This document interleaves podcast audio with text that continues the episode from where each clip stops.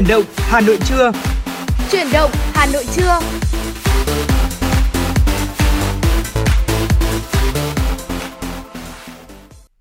Xin được chào đón quý vị và các bạn, chúng ta cùng đến với chương trình chuyển động Hà Nội trưa chủ nhật. Ngày hôm nay thì Lê Thông cùng với Bảo Trâm sẽ tiếp tục đồng hành cùng với quý vị thính giả. Và trong khung giờ của buổi trưa ngày hôm nay thì chắc chắn là sẽ có rất nhiều những điều đặc biệt mà chúng tôi cùng chia sẻ đến quý vị và các bạn. Vâng, xin chào quý vị thính giả và xin chào người bạn dẫn của tôi Lê Thông.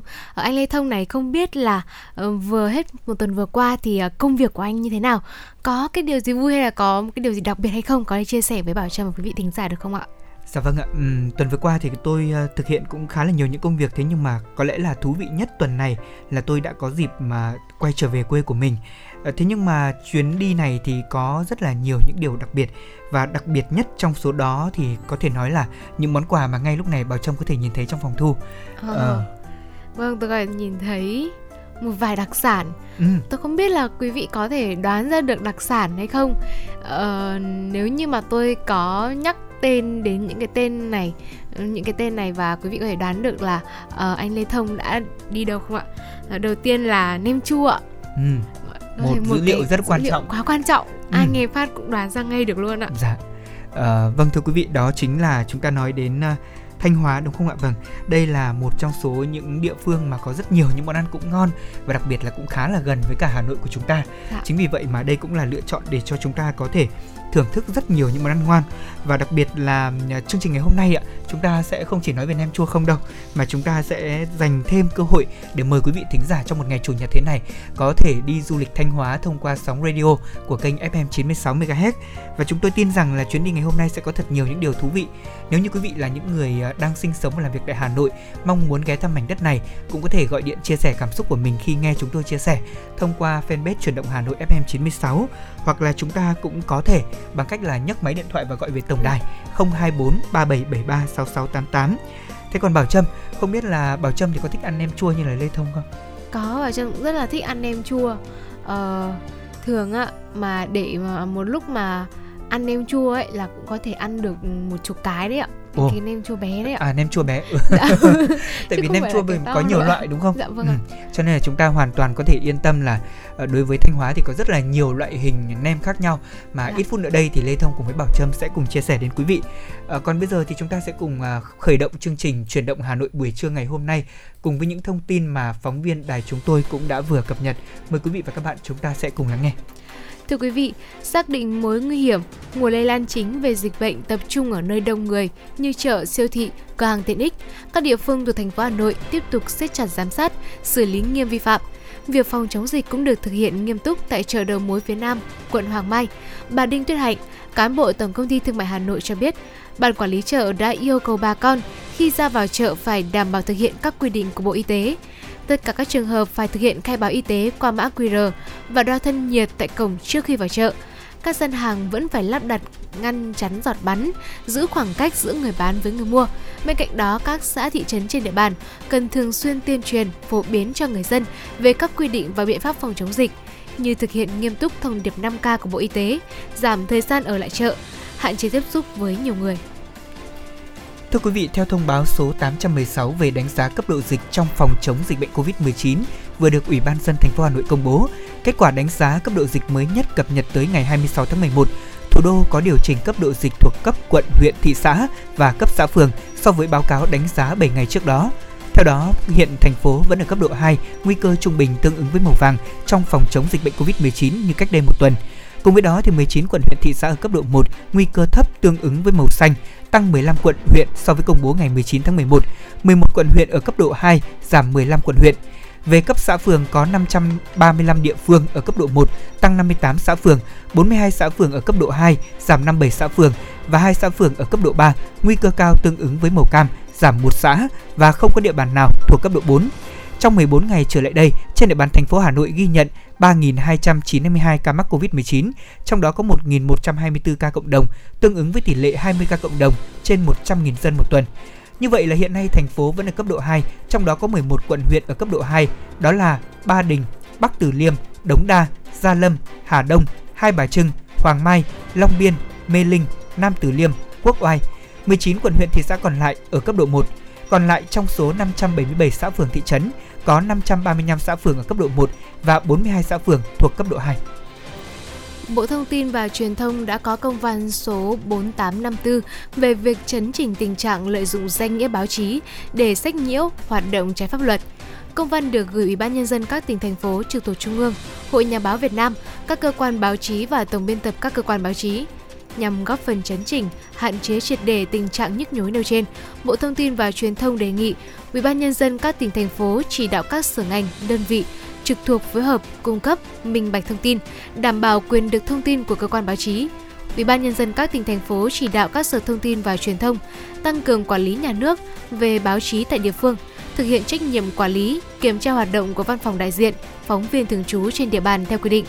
Cơ quan chủ quản báo chí quan tâm chỉ đạo cơ quan báo chí thực hiện đúng tôn chỉ mục đích, thường xuyên kiểm tra giám sát, kiểm điểm xem xét xử lý nghiêm trách nhiệm của người đứng đầu cơ quan báo chí nếu cơ quan báo chí bị xử lý vi phạm hoặc để nhà báo phóng viên, cộng tác viên vi phạm quy định pháp luật.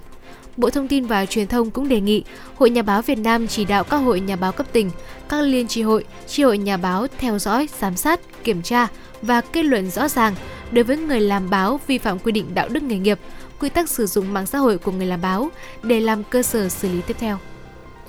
Thưa quý vị, theo Trung tâm Dự báo Khí tượng Thủy văn Quốc gia, từ ngày 27 tháng 11 đến mùng 1 tháng 12, lũ trên các sông từ Thừa Thiên Huế đến Bình Thuận và khu vực Tây Nguyên lên mức báo động 1, báo động 2, có sông trên mức báo động 3. Nguy cơ xảy ra lũ quét sạt lở đất tại khu vực vùng núi và ngập úng cục bộ tại các vùng trũng thấp ven sông khu đô thị. Trước tình hình trên, Văn phòng Ban Chỉ đạo Quốc gia phòng chống thiên tai vừa có công văn điện gửi Ban Chỉ huy phòng chống thiên tai tìm kiếm cứu nạn các tỉnh thành phố từ Thừa Thiên Huế đến Bình Thuận và khu vực Tây Nguyên yêu cầu chủ động các biện pháp ứng phó với mưa lũ, tập trung chỉ đạo triển khai các biện pháp bảo đảm an toàn cho người dân tại các khu vực có nguy cơ bị ngập lụt chia cắt, kiểm tra công tác chuẩn bị lương thực thực phẩm theo phương châm 4 tại chỗ, đồng thời tiến hành ra soát, bổ sung các phương án ứng phó với tình huống lũ quét sạt lở đất, tổ chức lực lượng xung kích phòng chống kiểm tra thiên tai và khơi thông dòng chảy ở các vị trí bị tắc nghẽn, kiểm tra khu dân cư ở ven sông, suối, hạ lưu các hồ đập vùng trũng thấp, vùng ven sông suối, ngoài bãi sông, khu vực có nguy cơ sạt lở lũ quét để chủ động các biện pháp bảo đảm an toàn. Chỉ đạo kiểm tra triển khai các biện pháp bảo đảm an toàn đê điều hồ đập, nhất là những công trình sung yếu đang thi công và các hồ chứa đã đầy nước, công tác vận hành các hồ chứa đảm bảo an toàn công trình và hạ du. Dạ vâng thưa quý vị, đó là một số những à, thông tin mà chúng tôi vừa cập nhật cho quý vị trong đầu giờ của truyền động Hà Nội ngày hôm nay. Còn bây giờ để mở đầu chương trình với không gian âm nhạc, mời quý vị cùng lắng nghe ca khúc Chân tình qua tiếng hát của Quang Trung và Tờ Linh.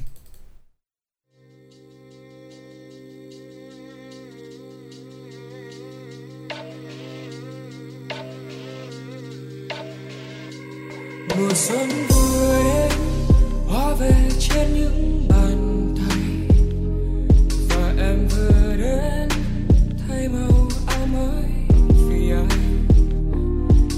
cho ngày tháng em đêm như những sáng mai những nhọc nhằn chờ.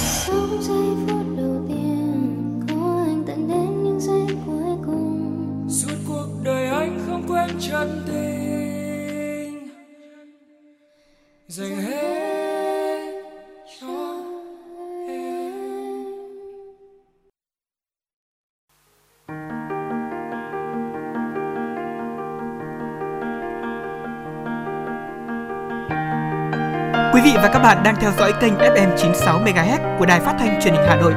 Hãy giữ sóng và tương tác với chúng tôi theo số điện thoại 024 3773 6688. FM 96 đồng hành trên mọi nẻo đường.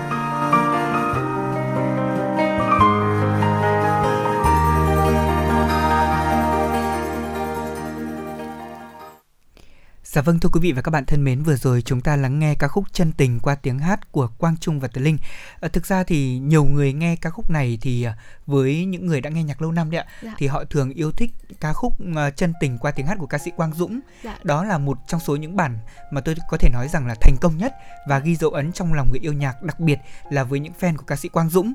Thế nhưng thời điểm mà chúng ta thấy rằng là Quang Trung và Tứ Linh thể hiện ca khúc này nó có một gì đó mới mẻ và đặc biệt là rất là tuổi trẻ trong đó đúng không ạ? Vâng, ờ, thực ra thì thời gian gần đây thì tôi thấy rằng là có rất nhiều những cái ca sĩ ờ, có thể nói là Gen Z thế hệ Ừ. từ khoảng ờ, cuối những năm 9X đến 2000 đổ đi đã làm mới lại những cái nhạc phẩm ngày xưa và tôi nghĩ rằng đó là cái cách làm sóng sống lại những cái bài hát gọi là tượng đài đó. Đúng Ví dụ có thể thể kể đến như là rapper MCK người Yes. đã làm sống lại ca Đúng khúc ờm, người yêu ơi có biết anh nhớ em nhiều lắm. Tôi cũng không nhớ lắm nhưng mà ngày Ừ. xưa tôi nhớ ngày bé bố mẹ tôi rất là hay bật cái bài này.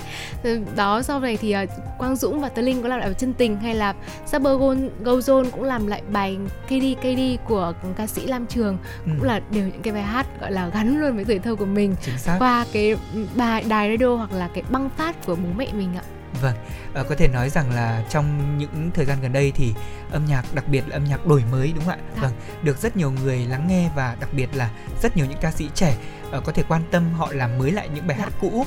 Thế nhưng mà ở một góc độ thể hiện rất mới thì những người trẻ như chúng ta hiểu hơn nhiều về giá trị của những câu từ trong bài hát đó và có thể nói chân tình cũng là một bài hát rất thành công mà Quang Trung thể hiện với vai trò trở thành một ca sĩ. Tại vì anh chàng này như chúng ta biết thì Quang Trung thì lại là một diễn viên hài tay Dạ, ngang đúng sang ca sĩ thôi. Thế nhưng mà công nhận là Quang Trung hát cũng rất là cảm xúc. Gác lại những giai điệu về âm nhạc, chúng ta sẽ cùng quay trở lại với à, không khí trong phòng thu lúc này. Này, bây giờ thì à, có thể nói là món ăn thì đã bày sẵn rồi. đó chính là món nem chua. Thế vậy thì à, Bảo Trâm, Bảo Trâm có thể chia sẻ đến quý vị thính giả là à, nem chua thì hình dáng như thế nào này, rồi là cảm nhận của mình khi ăn nem chua thì ra sao? Ờ, nếu mà bây giờ mà cảm nhận được cái món quà của anh Lê Thông thì có lẽ là không tiện bởi vì nếu mà tôi bóc nem chua và thưởng thức luôn tại phòng thu thì không tiện lắm nhưng mà Ừ. trong cái ký ức của tôi thì à, nem chua có vị là hơi chua nem chua mà. Ờ, giòn. Rồi là trong đó thì có một ờ, vài lớp tỏi rất là mỏng lớp ớt nữa. Có một chút tiêu. Gọi là mặc dù là đã có ớt có tỏi rồi nhưng mà một cái thứ gia vị mà tôi cũng thấy một thứ nước chấm ấy không thể thiếu đó chính là tương ớt. Ừ, không có xác. tương ớt thì rất là khó làm nên được cái gia vị trọn vẹn cái mùi vị trọn vẹn của nem chua. Đây quý vị ơi tôi sẽ mô tả cho quý vị cái món quà mà anh Lê Thông tặng tôi sau cái ờ, chuyến đi của anh ấy. Một ờ, chục cái nem chua đúng như cái ước nguyện ban đầu của tôi. Ở nem chua ở đây thì to thì ước lượng ngón tay tôi thì khoảng bằng ờ, một ngón rưỡi ngón tay của Ừ, tôi ừ. cũng rất là nhỏ xinh được gói rồi có hai cái lớp nịt bên ngoài cho nó Ừ. chắc hơn Ờ, lá chuối xanh mướt và tôi cũng đang rất mong chờ anh Lê Thông cái nem chua này là ăn được luôn chưa hay là phải đợi thêm vài ngày nữa thì nó mới gọi là chín ạ Ừ, thực ra thì à, đối với à, những người à, dân ở Thanh Hóa đấy ạ, Dạ. khi mà mua nem chua thì bao giờ cũng vậy, sẽ đặt trước để có thể ước lượng là ngày chúng ta sẽ ăn. Dạ. Ví dụ như ngày hôm nay tôi tặng cho Bảo Trâm thì tôi đã đặt trước khoảng 1 2 ngày. à, Như vậy là dạ. nem đã có thể vừa ăn rồi.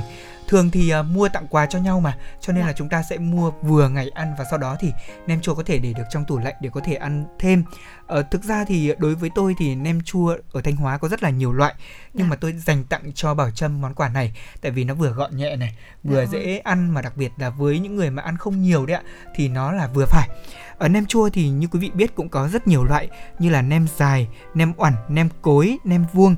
Hình dáng nem cũng vì thế mà sẽ có sự thay đổi. Ờ, Tôi dạ đã được vâng. ăn nem ờ, nem ờ, hình oẳn rồi. Nó là một cái hình tam giác đó. Vâng, và nó to cỡ như là ờ, đúng như một cái chiếc oẳn mà mình hay mua để thờ đấy. Dạ. Và cái nem đó thì ăn thực sự rất là ngon. Nhưng mà ăn ăn đến đâu thì mình sẽ dùng dao mình thái đến đấy À, và sau đó thì dạ. sẽ dùng à, nĩa và mình chấm cùng với cả tương ớt thực sự là ăn rất là ngon hay là ví dụ như là nem cuốn thì nó cũng được biến tấu gần giống như là phở cuốn vậy đó À, vâng nó sẽ có nem trong đó và có rau thơm ở trong đó cuốn cùng. Ăn rất là ngon. Rồi thì nem nướng chẳng hạn. Đấy nem nướng thì phải nói rằng đây là một món ăn mà tôi lần nào tết tôi cũng phải mua để ăn. Nem vâng. nướng thì nó khác biệt với cả nem chua thông thường ở chỗ là chúng ta sẽ có thể à, đem nem lên và nướng. Nướng cho màu nó chín vàng đi. Dạ. không chín quá. Thì đặc biệt như vậy thì nó sẽ ngon và giữ được cái độ thơm của thính hòa quyện cùng với cả thịt sau đó thì chúng ta chấm cùng với cả tương ớt mùi thịt nướng ngai ngái thơm rất là ngon Dạ. và nó khác biệt với cả nem chua thông thường mà tôi à, mang cho bảo trâm Dạ. và bảo trâm có biết là nguyên liệu làm nem chủ yếu thì sẽ là gì không tôi ờ, đoán là từ bì và từ thịt ạ Ừ, đúng rồi. Dạ. Ờ, có một điều đặc biệt nữa, đó có thể là làm nên thương hiệu của nem chua và khác biệt với cả nem ở trong miền Nam. Đó chính là chúng ta có thêm một số loại lá, ví dụ như là lá đinh lăng đúng không ạ? Lá đinh lăng À, phải nói rằng là ờ, với nem chua Thanh Hóa thì lá đinh lăng là quá là quen thuộc rồi. đúng với tôi tôi quên lúc nãy tôi kể là tôi có quên bây giờ anh Lê Thông nhắc là tôi nhớ đúng Ừ. là có cả lá đinh lăng đấy ạ Ờ, và các bạn thân mến ạ, ờ, đi về tới Thanh Hóa mà chúng ta không thưởng thức nem hoặc mua nem chua về làm quà để có thể tặng cho bạn bè người thân của mình thì đây sẽ là một điều thiếu sót. Và nếu như trong một dịp gần nhất ạ, được ờ, quay trở về Thanh Hóa thì tôi cũng sẽ mua tặng cho ekip thực hiện chương trình để mọi Dạ. người có thể thưởng thức. Mọi người cứ hay nói rằng là đi Thanh Hóa thì không biết là mua nem chua hàng nào thì ngon đâu. Điều này thì đúng đấy ạ, tại vì là nem chua cũng có nhiều cơ sở và để có thể chọn được những quán nem chua ngon thì không phải ai cũng chọn được đâu. Dạ. Đấy, đi đến đâu cũng cần phải có thổ địa là vì vậy. thế thì có những cái tiêu chuẩn nào hay là có những cái cửa hàng nào mà anh Lê Thông mà tâm đắc thì anh Lê Thông giới thiệu luôn đến quý vị thính giả được không ạ À, dạ vâng, ở một số những cửa hàng nem à, ngon ở thành phố Thanh Hóa mà quý vị có thể tìm mua, ví dụ như là nhà nem Cương Dũng này, ở gốc đa nhà nem Vũ Linh hoặc là nem của bà Năm, nem bà Thường hay tại vỉa hè ở một số phố của thành phố Thanh Hóa ví dụ như là phố Ngọc Trạo, Tô Vĩnh Diện, Đinh Lễ ở thành phố Thanh Hóa chẳng hạn hoặc là ở nem chua bà Lan ở phố Hàng Hàng Hàng Ngan của Thanh Hóa thì cũng rất là Ờ, ngon. dạ. Ở chúng ta có thể thấy rằng là có rất rất là nhiều những địa chỉ ở Thanh Hóa bán nem chua thế nhưng mà phải vào những con phố gần giống như là những con phố trung tâm của thành phố thì mới có thể tìm được những cửa hàng nem gia truyền và ngon như vậy. Thế còn à, ngoài nem chua ra thì nhắc đến Thanh Hóa thì tôi cũng à, giới thiệu thêm với cả Bảo Trâm cùng quý vị thính giả một món ăn nữa rất ngon, một món bánh truyền thống mà phải nói rằng là cũng là linh hồn của xứ Thanh, đó chính là bánh gai tứ trụ. Ờ, tôi thì tôi khá thích ăn bánh gai và tôi cũng đã có dịp được ăn bánh gai tứ trụ. Tôi nhớ không nhầm là ờ, vào hai lần tôi đến thăm ờ, cố đô Lam Kinh ở Thanh Hóa thì ở gần đó là cũng bán rất là nhiều bánh gai tứ trụ và gọi là ăn một lần là nhớ mãi không quên. Ừ, gọi là cái vị thơm ngọt ừ, rồi cái màu đen óng ngà rồi là nhớ còn có cái vị nước cốt dừa hay là vị ừm, tinh dầu vani gì Ờ, tôi cũng Thơm. không nhớ rõ lắm nhưng mà rất là thơm ngon Ừ. quý vị ạ Ờ, và quý vị ờ, có thể ờ, tưởng tượng ra nếu như bây giờ chúng ta sẽ cầm một chiếc bánh gai ở trên tay sau đó thì ờ, chúng ta sẽ bóc từng lớp lá chuối khô ra đấy Dạ. bóc từng lớp từng lớp từng lớp như vậy sẽ lộ ra một gói bột đen bóng và cắn một miếng thì nhân đậu xanh cùng với dừa mịn màng sẽ được lộ ra khi đó thì thơm đó là thơm mùi lá chuối đó châm ạ Dạ. và mật mía lá gai chứ họ không có dùng tinh dầu vani đấy đấy À. chính là điều đặc trưng bánh truyền thống mà tôi tôi biết rồi tôi nghĩ chắc chắn là bởi vì cái mùi hương tự nhiên của nó Ừ. khiến tôi nghĩ rằng là à có thể là họ sử dụng một chất phụ gia nào đó nhưng mà chắc chắn là hoàn toàn không phải hoàn toàn là bằng nguyên liệu tự nhiên. Rồi đến khi mà anh lê thông mật bí thì tôi mới biết được cái gọi là cái bí mật trong cái nguyên liệu làm nên cái món ăn gọi là đặc trưng của vùng đất xứ thanh ạ. Dạ vâng, ờ, thực ra thì bánh gai thì ờ, không phải chỉ ở riêng Thanh Hóa mới có đâu Dạ. Mà rất nhiều vùng miền trong cả nước của chúng ta cũng có. Thế nhưng mà bánh gai Thanh Hóa thì đúng như Bảo Trâm nói Là xuất phát phần nhiều từ những vùng quê có địa danh lịch sử và gắn liên gắn liền với cả lịch sử.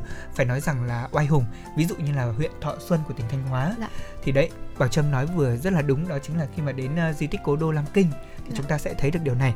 Ờ, bên cạnh đó thì để có thể làm ờ, được loại bánh gai này thì ở Thanh Hóa người ta dùng ờ, chuối ờ, loại ờ, đặc biệt là loại ngon gạo nếp thì thơm dẻo mật mía cũng phải là loại ngon. Đậu xanh làm nhân phải là những hạt căng tròn không bị lép và dừa thì tất nhiên là phải là dừa lửa được nạo thành từng sợi trắng mịn lá gai thì đã được tước gân luộc kỹ, sau đó thì giã thật mịn màng để có thể tạo nên một chiếc bánh đặc biệt. Và có thể nói rằng là ăn là ăn một trong số những chiếc bánh ờ, gai mà nó mang trong đó cái hương vị thơm của cả lá chuối này, của cả đậu xanh, cả dừa, thực sự rất là ngon. Tôi lần đầu tiên ăn thì phải nói rằng là tôi nhớ mãi cái hương vị ăn bánh gai đó. Ngày đó thì à, bà tôi có đi ờ, công tác trong hội nông dân thì bà có mang về cho mấy chiếc bánh trong đó thì có hai chiếc bánh gai. Bà nói rằng ăn thử thì ngon lắm. Tôi ấn tượng tại vì sao ạ? Bánh gai người ta buộc bằng những chiếc à, lạt nứa màu hồng. À, ấy dạ, rất là đẹp. Tôi bảo sao mà nó lại đẹp thế? Và ăn xong thì cảm thấy đúng là hương vị quê nhà. Đến thời điểm này đã rất lâu rồi không ăn bánh gai. Mới thấy rằng nhớ cái hương vị đó thậm chí là nhớ cả những câu chuyện liên quan đến ờ, người bà của mình đã tặng cho mình những chiếc bánh gai từ những ngày đầu tiên mà mình bắt đầu biết đến loại bánh này Dạ vâng, coi thấy là nem chua bánh gai là những cái món ăn đã làm nên thương hiệu của ờ, vùng đất xứ Thanh nhưng mà tôi nghĩ rằng là không chỉ bánh gai và nem chua đâu. Ờm, đất xứ Thanh có lẽ là còn rất là nhiều những món ăn đúng vặt rồi hấp hấp dẫn. Anh Lê Thông có thể giới thiệu luôn đến quý vị thính giả không ạ? Tôi là tôi nhớ được trước là tôi có xem review của một bạn nào đó là có review đến chả tôm ngon rất là xuất nổi sắc tiếng. chính xác Ờ, món chả tôm ở thanh hóa thì à, phải nói rằng rất là ngon và luôn luôn cháy hàng đi đến các cửa hàng bán ở trên các con phố trung tâm của thành phố thì có rất là nhiều. Hay ở thanh hóa thì cũng có uh, miến lươn này cũng rất là ngon đấy ạ. Miến lươn cháo lươn thanh hóa cũng khác biệt lắm. Có một hôm nào đó chúng tôi sẽ giới thiệu kỹ hơn về món ăn đặc sắc ở các vùng miền liên quan đến lươn để cho quý vị thính giả chúng ta có sự so sánh nha. Thế còn à, ngoài ra ở thanh hóa thì có một số những à, món ăn ngon khác nữa. Ví dụ như bánh mì bách đã thành thương hiệu của thanh hóa rồi đấy và hiện tại thì bánh mì bách cũng đã vươn ra đến tận thủ đô hà nội rồi Dạ. đấy hay là có rất là nhiều những ờ, cái món ăn đặc sản khác của thanh hóa mà quý vị và các bạn nếu như đã có dịp công tác ở đây hoặc là sinh sống ở đây và đang học tập và làm việc tại Hà Nội cũng có thể chia sẻ cùng với chương trình. Ở chúng tôi đang ờ, mở những bình luận trên fanpage chuyển động Hà Nội FM 96 và trên số hotline của chương trình đó là số 024 3773 6688. Thế còn Bảo Trâm ạ, không biết là Bảo Trâm còn món ăn nào ở Thanh Hóa Bảo Trâm biết có thể chia sẻ để cho quý thính giả nếu như có cơ hội du lịch làm việc tại đây thì có thể biết. Ờ, tôi ờ, khá ấn tượng với món ờ, bánh khoái tép ạ. Ừ, chính xác. Nó khá là giống với cả bánh xèo nhỉ? Đúng dạ không? vâng, tôi thấy Ừ. cũng khá là giống. Và tôi thấy ở Thanh Hóa có một ừm, điểm đặc biệt nữa đó là món ờ, bún chả. Thường thì mọi người ăn bún chả ở trên ờ, Hà Nội thì mọi người sẽ ăn là bún rối nhưng mà ở Thanh Hóa thì bún chả sẽ ăn là bằng bằng những cái Những bún chiếc được bún lá đúng rồi bún không? lá Ừ. đấy ạ được cắt nhỏ ra tôi thấy cũng một nét đặc biệt và ờ, không biết là có bởi vì hình thức khác hay không nhưng tôi cảm thấy hương vị nó cũng khác nhau đấy ạ Ừ. Ờ, đúng là như vậy. Ờ, thông thường thì ờ, đầu tiên khi mà tôi mới ra Hà Nội đấy ạ thì ờ, tôi ăn bún chả tôi đặc biệt thấy nó có sự khác biệt lớn đấy chứ ạ. Từ miếng chả là nó đã khác biệt rồi. Dạ. Thế nhưng mà bún chả thành phố Thanh Hóa tôi cũng có ăn rồi và có thể nói rằng là ấn tượng nó có một sự khác biệt so với cả bún chả Hà Nội đấy chứ. Nó không giống hoàn toàn đâu. Nước chấm thì ờ, cũng vẫn như bún chả Hà Nội thế nhưng Dạ. mà có điều đặc biệt đó là ờ, những chiếc lá bún ạ vâng. Thì nó bằng khoảng một nửa lòng bàn tay của chúng ta thôi. Dạ. hoặc là có một số nơi họ còn làm nhỏ hơn tức là À, ăn vừa miệng luôn. Đấy À. rất đặc biệt. Chúng ta không cần phải cắt đâu để cả lá như thế vẫn ăn được. Chấm cùng với cả ờ, nước mắm chua chua ngọt ngọt và sau đó cắn một miếng chả viên được quạt. Chả viên thì quý vị phải biết là nó không không mỏng đâu. Chả viên đầy đặn tròn ú ăn rất là sướng. Có thể nói rằng nhắc đến thì đã thấy thèm rồi đúng Dạ không nào? vâng. Thôi có lẽ tôi nghĩ là phải tạm dừng chủ đề ăn uống tại đây thôi Chúng ta phải chuyển sang chủ đề khác thôi Bởi vì nếu mà cứ cứ nói về ăn uống này Thì anh Lê Thông lại mật ví lại càng nhiều những cái món ăn khác Thì ừ, tôi tạm thời chưa thể nào nhớ hết được Có lẽ Dạ. là lại phải hẹn anh Lê Thông một dịp khác Để chia sẻ nhiều hơn Để gọi là để mình kịp tìm hiểu những cái món ăn này đã Ừ, vâng. À, còn bây giờ thì có lẽ là chúng ta sẽ cùng dành thời gian à, lắng nghe một ca khúc. Ca khúc Cây lúa hàm rồng qua tiếng hát của anh Thơ. Mời quý vị thính giả chúng ta sẽ cùng nghe bây giờ nhé.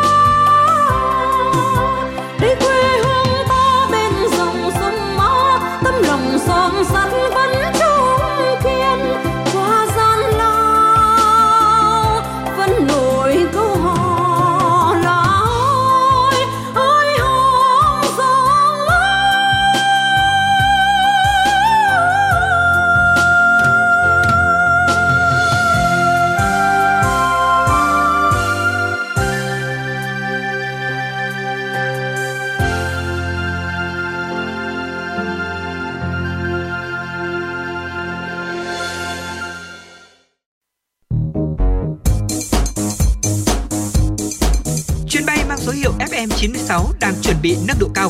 Quý khách hãy thắt dây an toàn, sẵn sàng trải nghiệm những cung bậc cảm xúc cùng FN96. Quý vị thân mến, quý vị đang lắng nghe chương trình truyền động Hà Nội trưa nay. Ngay bây giờ thì Lê Thông và Bảo Trâm cũng sẽ quay trở lại với những tin tức nổi bật. À, thưa quý vị, vào chiều ngày 27 tháng 11, Hội thao kỹ thuật sáng tạo tuổi trẻ ngành y ngành y tế khu vực Hà Nội lần thứ 29 năm 2021 đã bế mạc với 4 nội dung chính gồm thao diễn các kỹ thuật mới, cuộc thi thiết kế video clip, hội thảo khoa học và các hoạt động tình nguyện vì cộng đồng. Hội thao đã để lại nhiều dấu ấn về một kỳ hội thao đổi mới, chất lượng và sáng tạo. Các sản phẩm dự thi của thi thiết kế video clip giới thiệu về truyền thống bệnh viện, các kỹ thuật sáng tạo và các hoạt động tình nguyện vì cộng đồng được thể hiện với nội dung hình thức rất ấn tượng, chất lượng nghệ thuật cao, có sự đầu tư và sự tương tác lớn trên các nền tảng mạng xã hội. Hội thảo khoa học về y tế đã tập trung thảo luận các vấn đề về vaccine và vấn đề phục hồi sau đại dịch COVID-19 với sự tham gia chia sẻ của các chuyên gia, khách mời đầu ngành có nhiều kinh nghiệm trong lĩnh vực y tế. Thay mặt ban chỉ đạo hội thao, Bí thư Thành đoàn Hà Nội biểu dương những thành tích của các y bác sĩ trẻ thủ đô, cán bộ, đoàn viên thanh niên, các cơ sở y tế trên địa bàn thành phố đã nỗ lực phấn đấu, góp phần và thực hiện hiệu quả các nhiệm vụ chính trị và thành công chung của hội thao. Thưa quý vị, tuyến cáp quang biển AAE1 đã hoạt động ổn định trở lại sau khi hoàn thành việc sửa chữa lỗi trên phân đoạn S1H4. Thông tin trên vừa được đại diện nhà cung cấp dịch vụ ở trong nước cho biết vào ngày hôm qua, 27 tháng 11.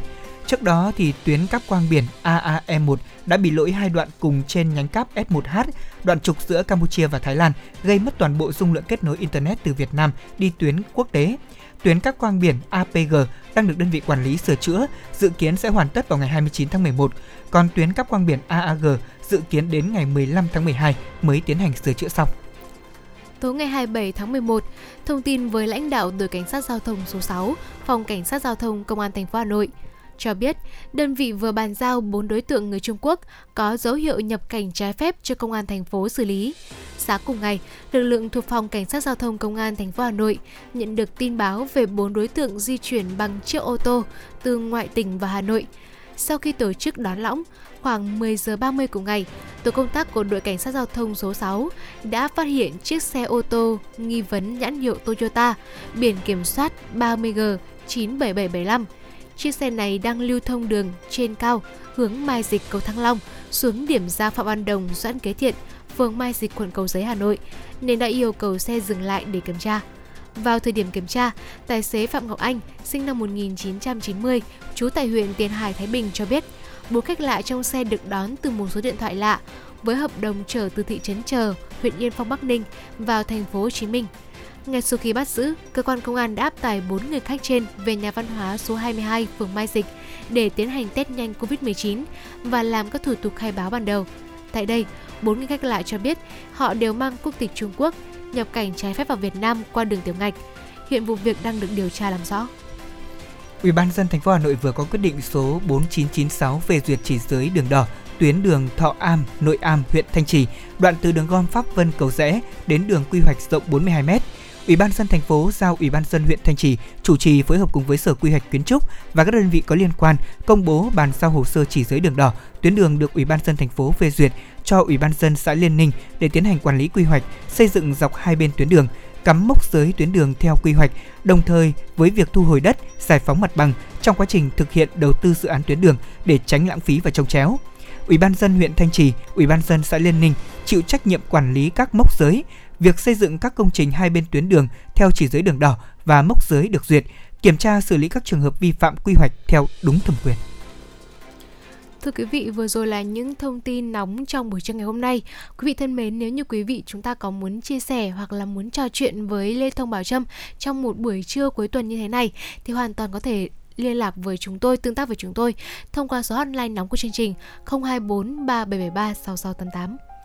Dạ vâng thưa quý vị, còn bây giờ chúng ta sẽ cùng quay trở lại với ờ, chuyến du lịch cùng với uh, ngày hôm nay cùng với Lê Thông và Bảo Trâm. Chúng ta đã nói đến những đặc sản của Thanh Hóa rồi.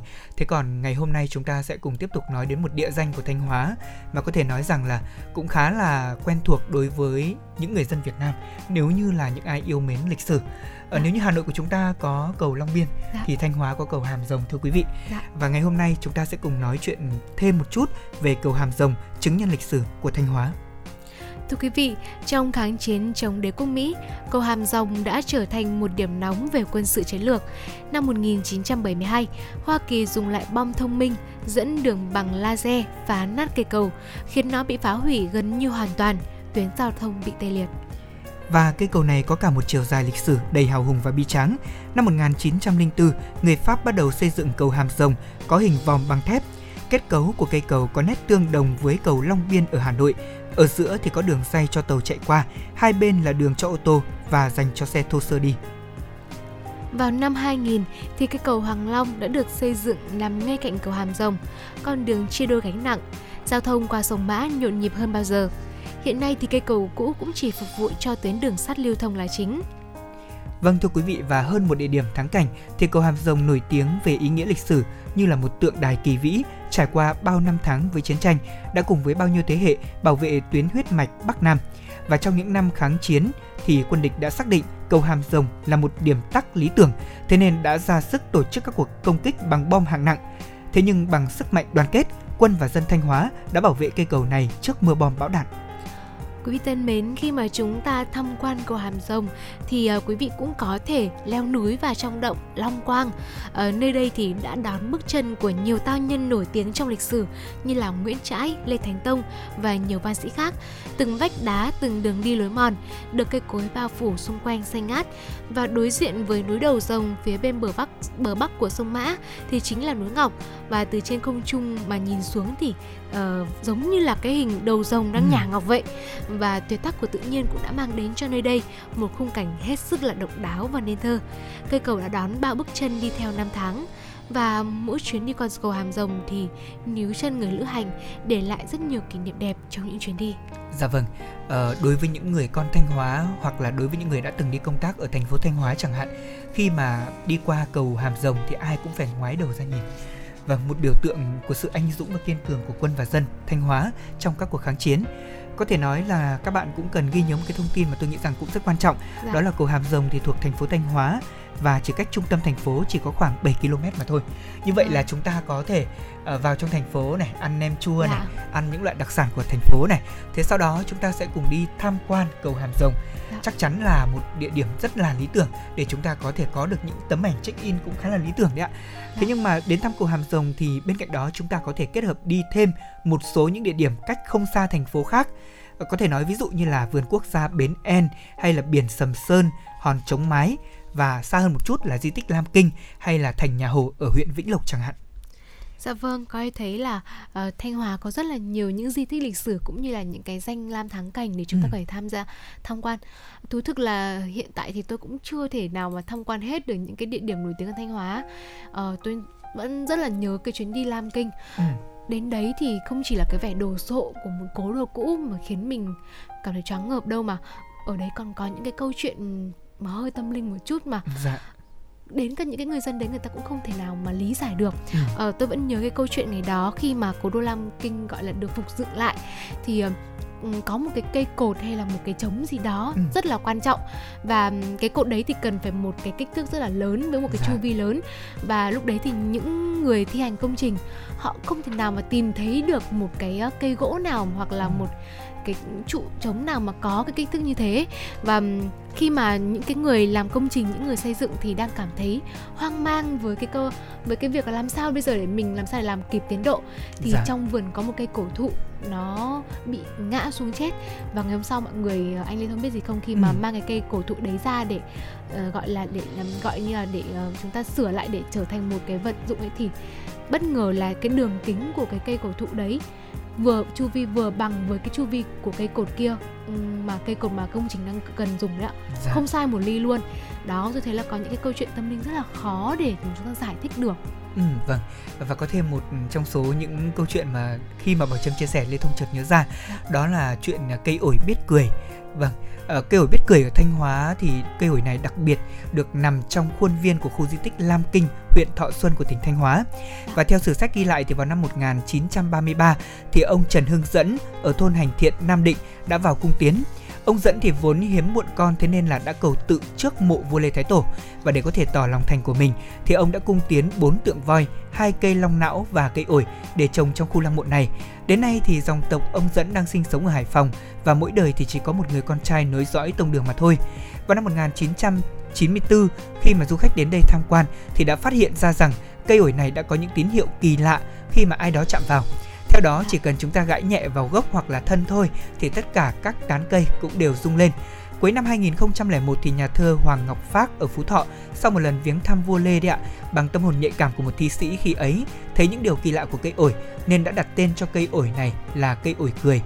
Và vào năm 2008 thưa quý vị thì Bộ Khoa học Công nghệ cũng đã có đề án nghiên cứu cấp quốc gia về dòng gen của cây ổi ở Lam Kinh. Thế nhưng đến nay thì vẫn chưa có kết quả. Cho dù đến nay đã gần 90 tuổi, thế nhưng cây ổi này vẫn luôn xanh tốt và quả chín thơm lừng. Tôi đã đi tham quan rồi, đã tận tay uh, gãi thử cây ổi này rồi và đúng như những gì mà tôi nhìn nhìn thấy đấy ạ, nó cũng rung rinh lên như vậy có Ừ. tôi cũng gãi thử vào cái cây gọi là những cái cái cái vách Đúng lá rồi. của cây đấy ạ lúc đấy là lúc tôi tham quan là cũng khá muộn rồi cũng 11 giờ trưa rồi và trời không có gió nhưng mà mình gãi một cái thôi là cây rung rinh mặc dù những cái cây khác xung quanh là đứng yên ạ Ừ, vâng. Và chúng tôi cũng hy vọng rằng là với những chia sẻ vừa rồi của chúng tôi thì uh, quý vị và các bạn đã có thêm những câu chuyện thú vị trong ngày chủ nhật ngày hôm nay khi mà chúng ta tìm hiểu những địa danh những câu chuyện ở mảnh đất Thanh Hóa.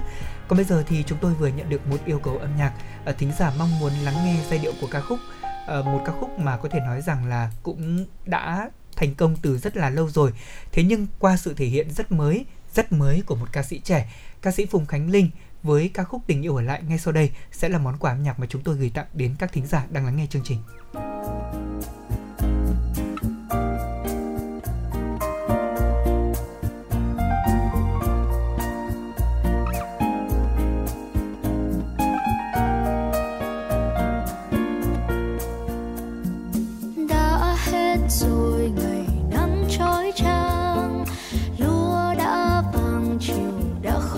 emotion.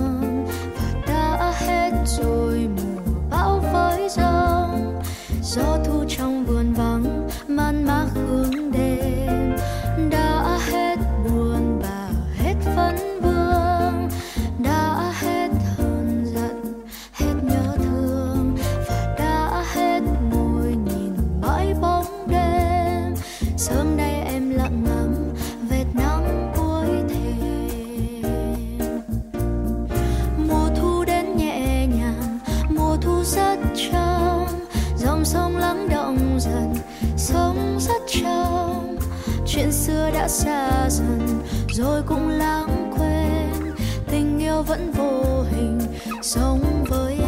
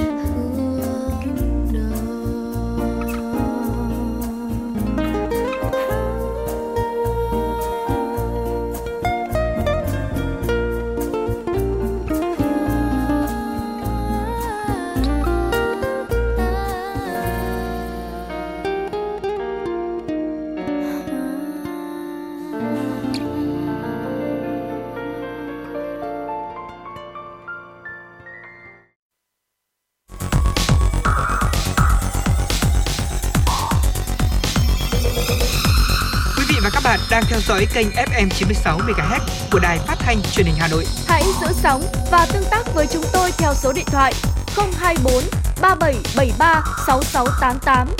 FM 96 đồng hành trên mọi nẻo đường.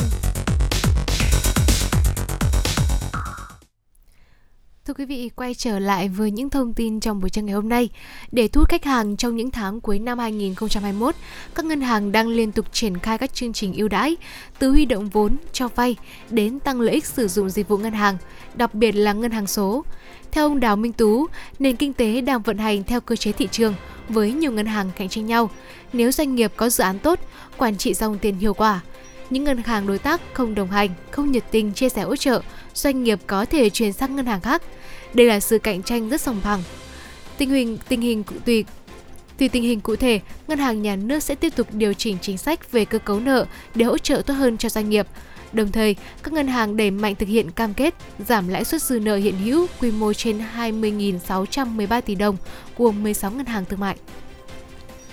Ngân hàng Nhà nước Việt Nam đã chấp thuận cho Tập đoàn Bưu chính Viễn thông Việt Nam VNPT và Tổng công ty Viễn thông Mobile Phone thí điểm dùng tài khoản viễn thông thanh toán cho các hàng hóa và dịch vụ có giá trị nhỏ, còn gọi là dịch vụ Mobile Money. Dịch vụ này được kỳ vọng mang lại tiện lợi cho người tiêu dùng, góp phần thanh toán điện tử tiếp cận đến 100% người dân, đặc biệt ở với những người dân ở khu vực nông thôn miền núi, nơi mà các dịch vụ ngân hàng truyền thống, ví điện tử chưa làm được.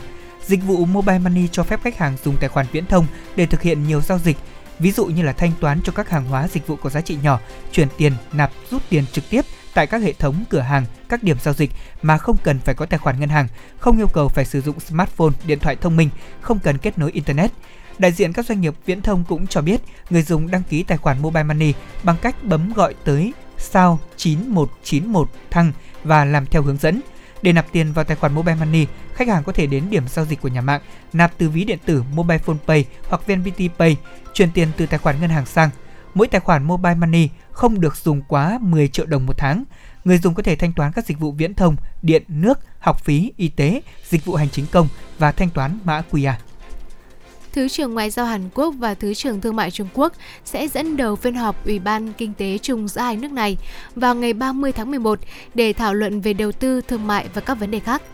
Thứ trưởng Ngoại giao thứ hai Hàn Quốc Choi Jong Moon và Thứ trưởng Thương mại Trung Quốc Ren Hongbin sẽ dẫn đầu phiên họp Ủy ban Kinh tế chung giữa hai nước này vào ngày 30 tháng 11 để thảo luận về đầu tư thương mại và các vấn đề. Trước đó, Hàn Quốc dự kiến tăng cường dự trữ các kim loại hiếm và mở rộng danh mục dự trữ chiến lược. Động thái trên nhằm đảm bảo ổn định nguồn cung các vật liệu sau khi xảy ra tình trạng thiếu trệ, thiếu ure, một chất phụ gia dùng cho xe chạy dầu diesel.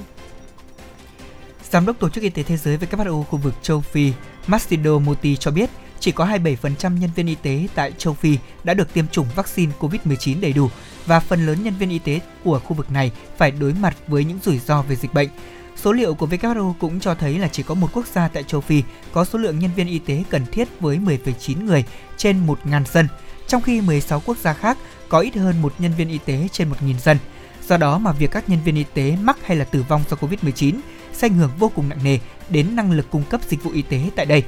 Theo WHO, điều quan trọng là phải có tỷ lệ bao phủ vaccine cao đối với các nhân viên y tế, không chỉ để bảo vệ chính họ mà còn bảo vệ bệnh nhân, bảo đảm hoạt động của hệ thống chăm sóc sức khỏe vốn vô cùng cần thiết trong thời điểm dịch bệnh diễn biến phức tạp như hiện nay. Quý vị thân mến, có lẽ là uh, chúng ta lại tiếp tục quay trở về với uh, chuyến du lịch uh, qua cái sự miêu tả của Bảo Trâm và Lê Thông. Đó vừa rồi thì chúng ta có đến thăm cổ đô Lam Kinh cũng như là lắng nghe những cái câu chuyện kỳ lạ ở đây. Ừ. Còn bây giờ có lẽ là chúng ta nên chuyển sang một địa điểm mới đi ạ.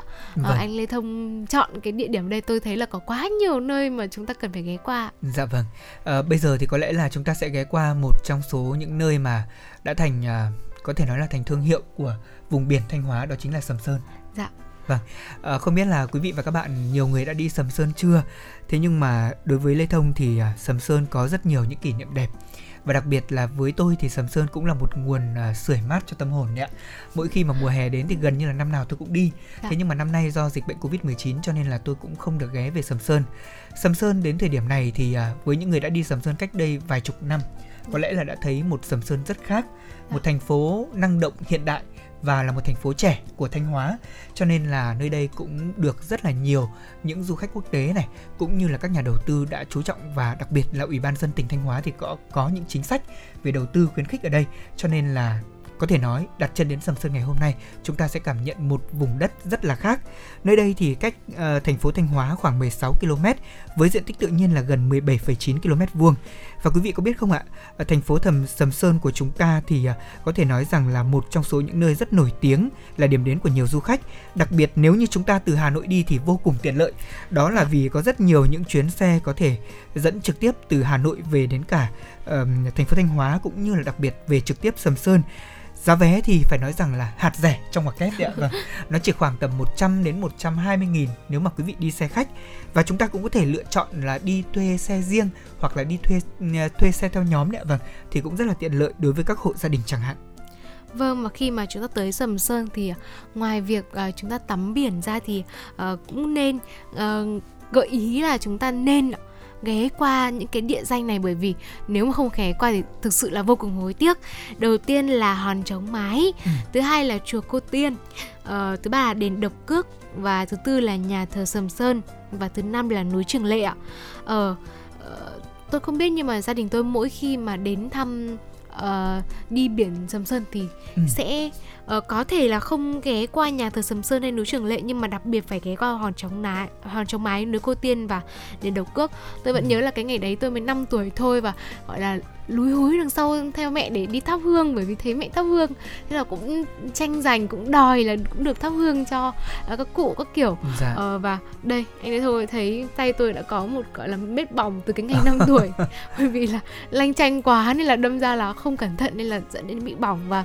uh, tôi vẫn luôn nhớ cái kỷ niệm đó ừ, vâng. và ừ, đền độc cước và chùa cô tiên cũng là nổi tiếng là những cái địa điểm du uh, địa điểm về tâm linh rất là nổi tiếng thanh hóa. Và nếu như chúng ta có dịp đến thăm biển sầm sơn thì hãy ghé qua hai nơi này ạ.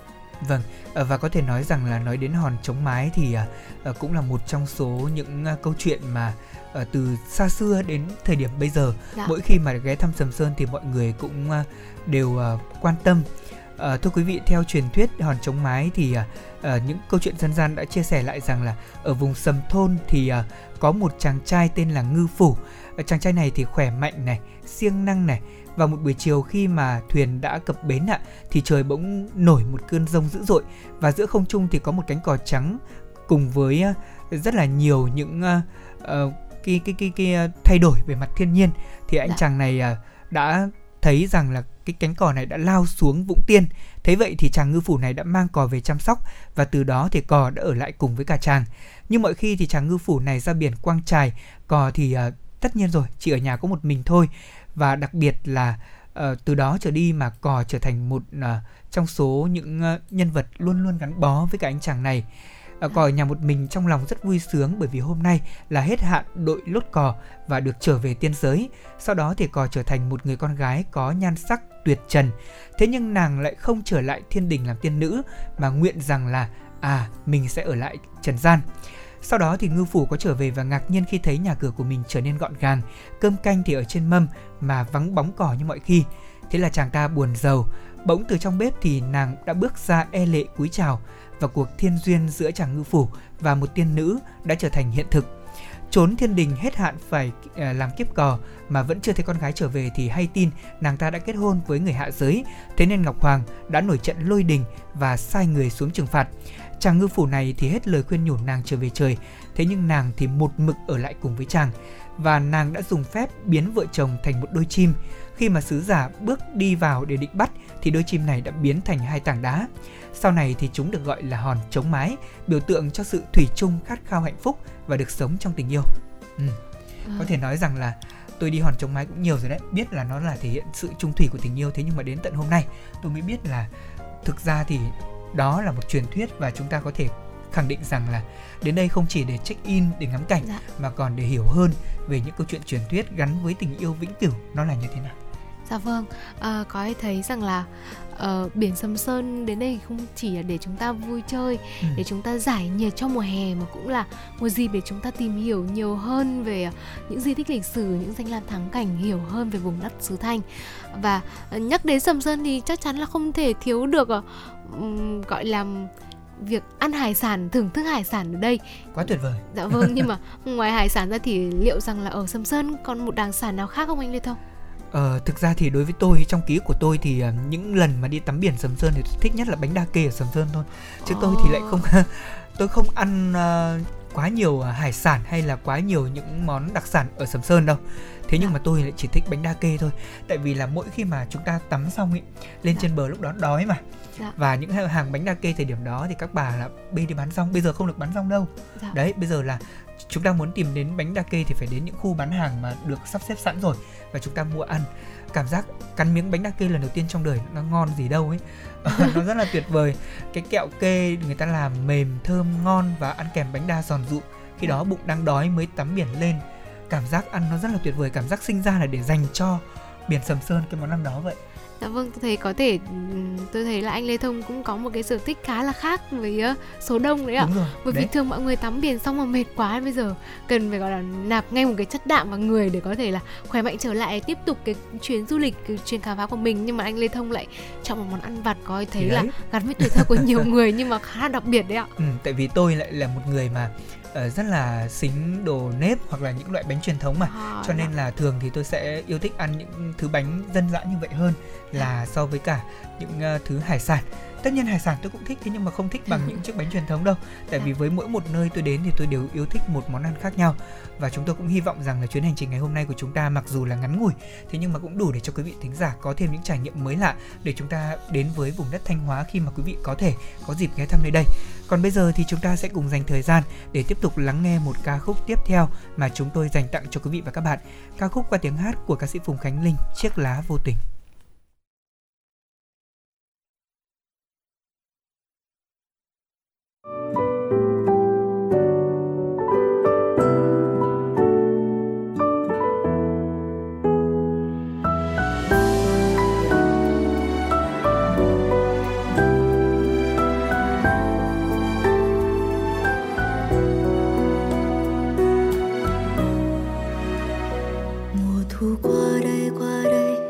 Rơi lại chút nắng lấp lánh, đã từng vi bên nhà ai nở mùa.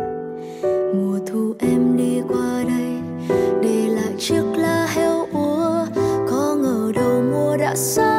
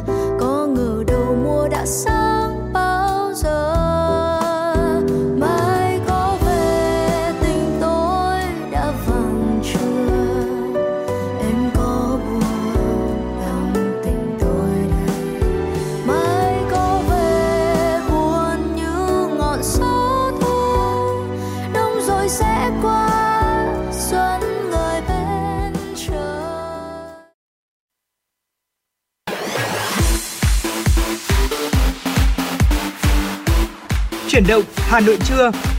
Chuyển động Hà Nội trưa.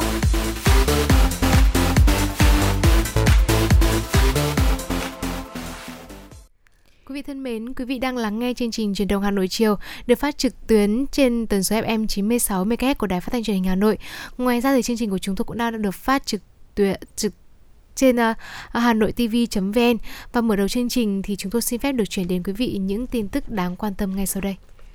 Thưa quý vị và các bạn, tiếp tục chương trình thăm và làm việc tại Thụy Sĩ ngày 27 tháng 11 theo giờ địa phương.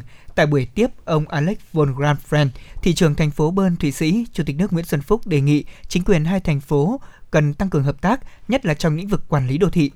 Từ việc khu phố cổ của thành phố Bern và thành phố La Habana của Cuba được Tổ chức Giáo dục Khoa học và Văn hóa của Liên Hợp Quốc UNESCO công nhận là di sản văn hóa thế giới vào đầu những năm 80 của thế kỷ trước – Chủ tịch nước Nguyễn Xuân Phúc đề nghị chính quyền thành phố Bern cần nghiên cứu hợp tác với 12 địa phương của Việt Nam có di sản văn hóa thế giới được UNESCO công nhận, nhất là trong việc bảo tồn, phát huy các giá trị văn hóa cũng như là quảng bá các di sản này ở Thụy Sĩ để có thêm nhiều người dân nước này và khu vực châu Âu du lịch đến với Việt Nam.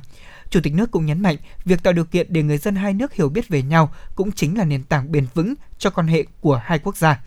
Thị trưởng Alex von Grandfriend nhấn mạnh, Bern là một thành phố nhỏ trong một nước có diện tích nhỏ ở châu Âu, thế nhưng lại có một trái tim lớn dành cho Việt Nam.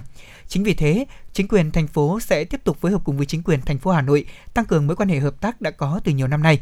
Đặc biệt trong dịp kỷ niệm 50 năm hai nước thiết lập quan hệ ngoại giao, Thụy Sĩ và Việt Nam lại có cơ hội bồi đắp cho mối quan hệ này. Cũng trong sáng ngày hôm qua, theo giờ địa phương, Chủ tịch nước Nguyễn Xuân Phúc đã tiếp ông Schneider Amman, cựu Tổng thống Thụy Sĩ và Bộ trưởng Kinh tế Thụy Sĩ, ông Philip Rosler. Lãnh sự danh dự Việt Nam tại Thụy Sĩ, nguyên Phó Thủ tướng Bộ trưởng Kinh tế và Khoa học Công nghệ Đức, nhiệm kỳ 2009-2013, nguyên Chủ tịch Đảng Dân Chủ Tự do Đức.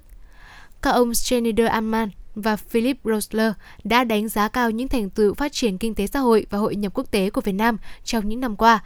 Nhờ đó, vai trò và vị thế của Việt Nam đã được khẳng định trong khu vực và trên thế giới. Hai ông đồng thời tin tưởng rằng tiềm năng hợp tác giữa Việt Nam với Thụy Sĩ và Đức còn rất lớn. Chủ tịch nước Nguyễn Xuân Phúc đã đề nghị ông Schneider Amman và ông Philip Rosler tích cực ủng hộ việc thúc đẩy sớm kết thúc đàm phán và ký kết hiệp định thương mại tự do giữa Việt Nam và khối mậu dịch tự do châu Âu nhằm tạo động lực quan trọng thúc đẩy hợp tác kinh tế thương mại giữa Việt Nam và Thụy Sĩ, đặc biệt trong bối cảnh hai nước ưu tiên thúc đẩy hợp tác thương mại đầu tư nhằm khôi phục kinh tế sau đại dịch COVID-19. Trước đó, trong sáng cùng ngày, Chủ tịch nước Nguyễn Xuân Phúc đã tiếp lãnh đạo tập đoàn DKHS, một doanh nghiệp hàng đầu của Thụy Sĩ và đang cung cấp dịch vụ phát triển thị trường cho các công ty muốn phát triển kinh doanh tại nước ta. Chủ tịch nước đánh giá cao tập đoàn DKSH vừa đầu tư thành công ở Việt Nam, vừa hoàn thành trách nhiệm xã hội khi thực hiện nghĩa vụ thuế với 200 triệu đô la Mỹ trong vòng 5 năm qua. Chủ tịch nước cũng nhấn mạnh, Việt Nam không chỉ là thị trường 100 triệu dân tiêu thụ hàng hóa mạnh mà còn muốn trở thành nơi sản xuất hàng hóa và cung cấp dịch vụ logistics. Việt Nam không chỉ nhập khẩu mà còn xuất khẩu nhiều hàng hóa.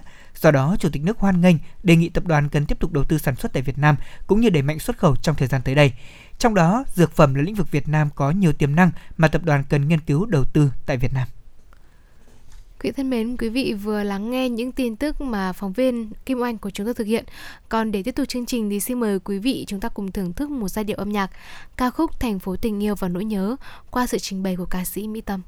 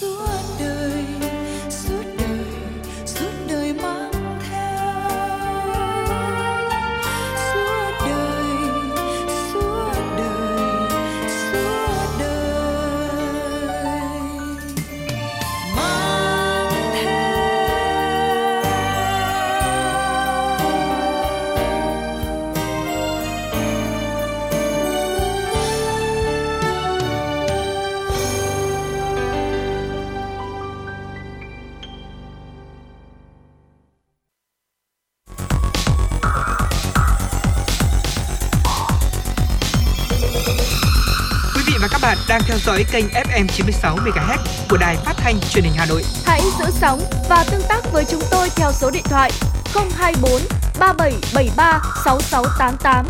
FM 96 đồng hành trên mọi nẻo đường. Dạ vâng thưa quý vị, chúng ta cùng tiếp tục chương trình truyền động Hà Nội trưa trực tiếp trên kênh FM 96 MHz của Đài Phát thanh Truyền hình Hà Nội cùng với những thông tin tiếp theo. Ủy ban dân thành phố Hà Nội vừa ban hành kế hoạch về việc thực hiện chương trình hành động quốc gia về sản xuất và tiêu dùng bền vững năm 2022 trên địa bàn thành phố Hà Nội. Theo đó, kế hoạch xác định rõ mục tiêu và yêu cầu cùng với các chỉ tiêu thực hiện nội dung trên. Đáng chú ý, thành phố phấn đấu đến hết năm 2022 giảm từ 3 đến 4% mức tiêu hao nguyên nhiên vật liệu của các ngành sản xuất dệt may, rượu, bia, nước giải khát, thép, nhựa. Tỷ lệ các quận huyện thị xã tổ chức tuyên truyền phổ biến nâng cao nhận thức về lối sống và tiêu dùng bền vững đạt 70%. Thành phố cũng phấn đấu 85% khu cụm công nghiệp và 60% làng nghề được phổ biến, nâng cao nhận thức về sản xuất và tiêu dùng bền vững. 100% siêu thị, trung tâm thương mại không sử dụng túi ni lông khó phân hủy, chuyển đổi sử dụng các sản phẩm bao bì thân thiện với môi trường, thay thế dần cho các sản phẩm bao bì nhựa dùng một lần và khó phân hủy, xây dựng thúc đẩy phát triển xây dựng xây dựng thúc đẩy và phát huy chuỗi cung ứng bền vững, khuyến khích phân phối những sản phẩm thân thiện với môi trường được dán nhãn sinh thái tại siêu thị và các trung tâm thương mại. Kế hoạch này cũng đề cập đến 4 nhóm nhiệm vụ trọng tâm, đó là đẩy mạnh truyền thông về sản xuất và tiêu dùng bền vững, thúc đẩy sản xuất sạch hơn, sản xuất các sản phẩm thân thiện cùng với môi trường, áp dụng mô hình liên kết bền vững theo chuỗi vòng đời của sản phẩm, phát triển hệ thống phân phối bền vững và xuất khẩu nhập khẩu bền vững. Đến thời điểm này, xuất khẩu hàng hóa của Việt Nam tiếp tục đa khởi sắc. Song theo các chuyên gia, những thuận lợi và khó khăn vẫn còn đan xen. Chỉ còn một tháng nữa là năm 2021 sẽ khép lại. Để xuất khẩu cán đích đạt mục tiêu đề ra, các doanh nghiệp bộ ngành và các địa phương cần chủ động nỗ lực khắc phục khó khăn, ứng phó với diễn biến dịch bệnh và thị trường, thích ứng tốt nhất với tình hình mới. Số liệu thống kê mới nhất của Tổng cục Hải quan cho thấy, tổng trị giá xuất nhập khẩu hàng hóa của Việt Nam từ đầu năm 2021 đến hết ngày 15 tháng 11 đạt 569,03 tỷ USD, tăng 22,7% so với cùng kỳ của năm 2020. Trong đó, tổng trị giá xuất khẩu của cả nước đạt 284,45 tỷ USD, tăng 17,7% so với cùng kỳ của năm 2020. Theo Tổng cục Hải quan, sắt thép là một trong những mặt hàng có sự bứt phá trong xuất khẩu. Theo đó, vào tháng 10 năm 2021 là tháng thứ tư liên tiếp xuất khẩu sắt thép đạt giá trị trên 1 tỷ USD. Tính chung 10 tháng năm 2021, xuất khẩu sắt thép đạt kim ngạch là 9,69 tỷ USD, tăng 132,1%, tương ứng với tăng 5,5 tỷ USD so với cùng kỳ cùng năm trước. Trong tháng 10 năm 2021, xuất khẩu gỗ và các sản phẩm từ gỗ cũng đã tăng lên 35,6% so với tháng 9 đạt 945 triệu đô la Mỹ. Tính đến hết tháng 10 năm nay, trị giá xuất khẩu của nhóm hàng từ gỗ là 12,08 tỷ đô la Mỹ, tăng 23,4% so với cùng kỳ của năm trước. Thủy sản cũng là mặt hàng phục hồi khá tốt khi đạt giá trị xuất khẩu 889 triệu đô la Mỹ trong tháng 10 năm 2021, tăng 42,3% so với tháng trước đó. Tính đến hết tháng 10, giá trị xuất khẩu thủy sản cả nước đạt 7,07 tỷ đô la Mỹ, tăng 1,9% so với cùng kỳ của năm 2020. Như vậy là sau khi trở lại trạng thái bình thường mới, kim ngạch xuất khẩu của nước ta đã tiếp tục đạt ở mức cao. Phó Cục trưởng Cục xuất nhập khẩu Bộ Công Thương Trần Thanh Hải đưa ra dự báo, năm 2021, tổng kim ngạch xuất nhập khẩu hàng hóa của Việt Nam có thể đạt khoảng từ 640 đến 645 tỷ đô la Mỹ. Đồng thời xuất khẩu cả năm 2021 có thể sẽ tăng hơn 10% so với năm ngoái, vượt mục tiêu mà chính phủ giao tăng 4 đến 5%. Sau khi cả nước chuyển sang trạng thái thích ứng an toàn, linh hoạt, kiểm soát hiệu quả dịch COVID-19, hầu hết các doanh nghiệp đã dồn thực lực thực hiện các đơn hàng xuất khẩu. Đây cũng là lúc hiệu quả đối với hoạt động xuất khẩu hàng hóa thể hiện rõ nét hơn sau 3 năm thực hiện Hiệp định Đối tác Toàn diện và Tiến bộ Xuyên Thái Bình Dương CPTPP và hơn một năm thực hiện Hiệp định Thương mại Việt Nam Liên minh châu Âu EVFTA. Các doanh nghiệp có thêm kinh nghiệm tận dụng ưu thế từ các hiệp định để cải thiện hoạt động xuất khẩu. Trong đó, rõ nhất là xuất khẩu hàng hóa sang Canada, Mexico và Peru có mức tăng trưởng từ 25 đến 30% trên một năm nhờ CPTPP. Còn với EVFTA, tỷ lệ tận dụng ưu đãi thông qua việc cấp giấy chứng nhận xuất khẩu từ hàng hóa mẫu EUR1 lên đến hơn 20%. Thời điểm cuối năm này, nhu cầu nhập hàng hóa càng tăng cao, trong khi nguồn cung hạn chế do nhiều nước tái bùng phát dịch COVID-19 là cơ hội để các doanh nghiệp Việt Nam gia tăng xuất khẩu, mở rộng thị trường. Tuy nhiên thì các doanh nghiệp ngành hàng cũng còn đứng trước rất nhiều những thách thức và khó khăn. Lớn nhất là về vấn đề thiếu lao động, nhất là lao động tay nghề cao, thiếu hụt nguồn nguyên liệu cũng như là tình trạng chi phí dịch vụ kho vận tăng cao. Ngoài ra, các chuyên gia kinh tế cũng cho rằng hoạt động xuất khẩu cũng như kinh tế của Việt Nam phục hồi ở mức nào còn phụ thuộc vào sự phục hồi nhanh hay là chậm của kinh tế thế giới, cũng như khả năng ứng phó với dịch bệnh và các giải pháp chính sách hỗ trợ doanh nghiệp của nhà nước. Đề xuất những giải pháp khắc phục khó khăn, Tổng thư ký Hiệp hội Chế biến và Xuất khẩu Thủy sản Việt Nam Tô Tường Lan cho rằng ngành ngân hàng cần tiếp tục giảm lãi suất, khoanh nợ, giãn nợ cho các doanh nghiệp. Đồng thời, Bộ Giao thông Vận tải cũng cần có những giải pháp giảm giá cước vận chuyển hàng hóa quốc tế. Còn theo chuyên gia kinh tế Nguyễn Minh Phong phân tích, để hoàn thành mục tiêu xuất khẩu của năm nay, các bộ ngành địa phương doanh nghiệp cần khẩn trương thực hiện các kịch bản phục hồi kinh tế theo chỉ đạo của chính phủ cũng như điều kiện của mỗi một địa phương, tiếp tục đơn giản hóa thủ tục hành chính để tạo thuận lợi cho doanh nghiệp tham gia xuất khẩu.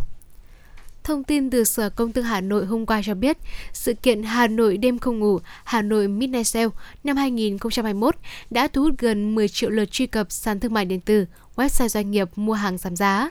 Riêng khung giờ giảm giá sâu nhất, sau 22 giờ chỉ áp dụng bán hàng online đã thu hút 5 triệu lượt truy cập.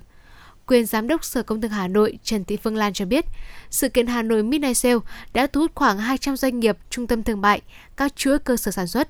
Trong đó có những siêu thị trung tâm thương mại quy mô lớn như Central Roto, Ion Mall, BRG Mart, Copmark, Lotte Mart, Vinmark, Pico, sàn thương mại điện tử Shopee với gần 3.000 chương trình khuyến mãi, tổng giá trị gần 20.000 tỷ đồng.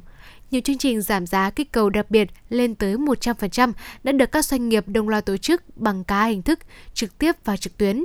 Nhờ đó, lượng khách đến các cửa hàng mua sắm trước 22 giờ của ngày 26 tháng 11 đã tăng từ 140 đến 200% so với các ngày trước đó. Thưa quý vị, tại các siêu thị và trung tâm thương mại, sức mua cũng như là lượng truy cập mua hàng online cũng đã tăng mạnh. Theo đại diện hệ thống siêu thị BRG Max, thì hệ thống siêu thị này ghi nhận mức tăng hơn 150% về mặt doanh thu cũng như là lượng khách tham quan mua sắm. Website của BRG Shopping ghi nhận lượt truy cập mua sắm sau 22 giờ tối ngày 26 tháng 11 tăng gần gấp đôi so với ngày bình thường. Cũng trong thời gian này, sàn thương mại điện tử Shopee đã thu hút hơn 3,7 triệu lượt truy cập để tìm mua hàng giảm giá, tăng 180% so với bình thường. Trong khi đó, doanh thu và lượng khách đến hệ thống trung tâm thương mại Yêu Môn Hà Đông và Yêu Môn Long Biên tăng gần 200%. Lượng truy cập website ứng dụng di động mua sắm cũng đã tăng gấp 3 lần so với các ngày ở trong tuần. Giám đốc điều hành chuỗi Bixi và Go miền Bắc, tập đoàn Center Writer Việt Nam, ông Lê Mạnh Phong cho biết, từ 17 đến 22 giờ ngày 26 tháng 11, doanh thu cũng như lượng khách đến siêu thị Bixi Thăng Long mua sắm đã tăng khoảng 220% so với những ngày trong tuần. Đặc biệt, lượng khách mua trực tuyến qua ứng dụng Zalo sau 22 giờ ngày 26 tháng 11 đến 2 giờ ngày 27 tháng 11 cũng đã tăng gần 300%. Và cũng trong đêm 26 tháng 11, các siêu thị điện máy cũng đã thu hút người tiêu dùng mua hàng trực tuyến nhiều hơn. Hệ thống siêu thị điện máy Pico MediaMarkt cho hay mức doanh thu và lượng khách truy cập vào website cũng đã tăng hơn 200% so với ngày bình thường tại các siêu thị này. Quý vị thân mến, chỉ là những tin nóng trong buổi trưa ngày hôm nay. Để tiếp tục chương trình, xin mời quý vị thính giả chúng ta cùng lắng nghe ca khúc Tiếng gió xôn xao qua phần trình bày của nam ca sĩ Đàm Vĩnh Hưng.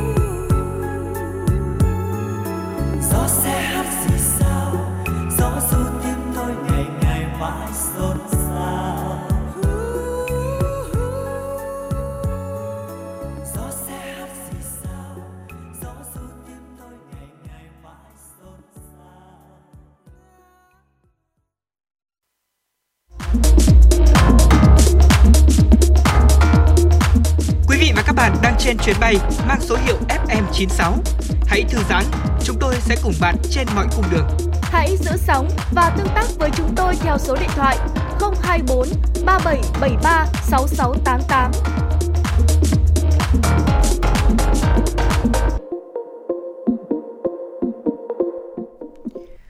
Thưa quý vị, cùng tiếp tục với những tin tức mà phóng viên của Đài Phát thanh Truyền hình Hà Nội vừa cập nhật.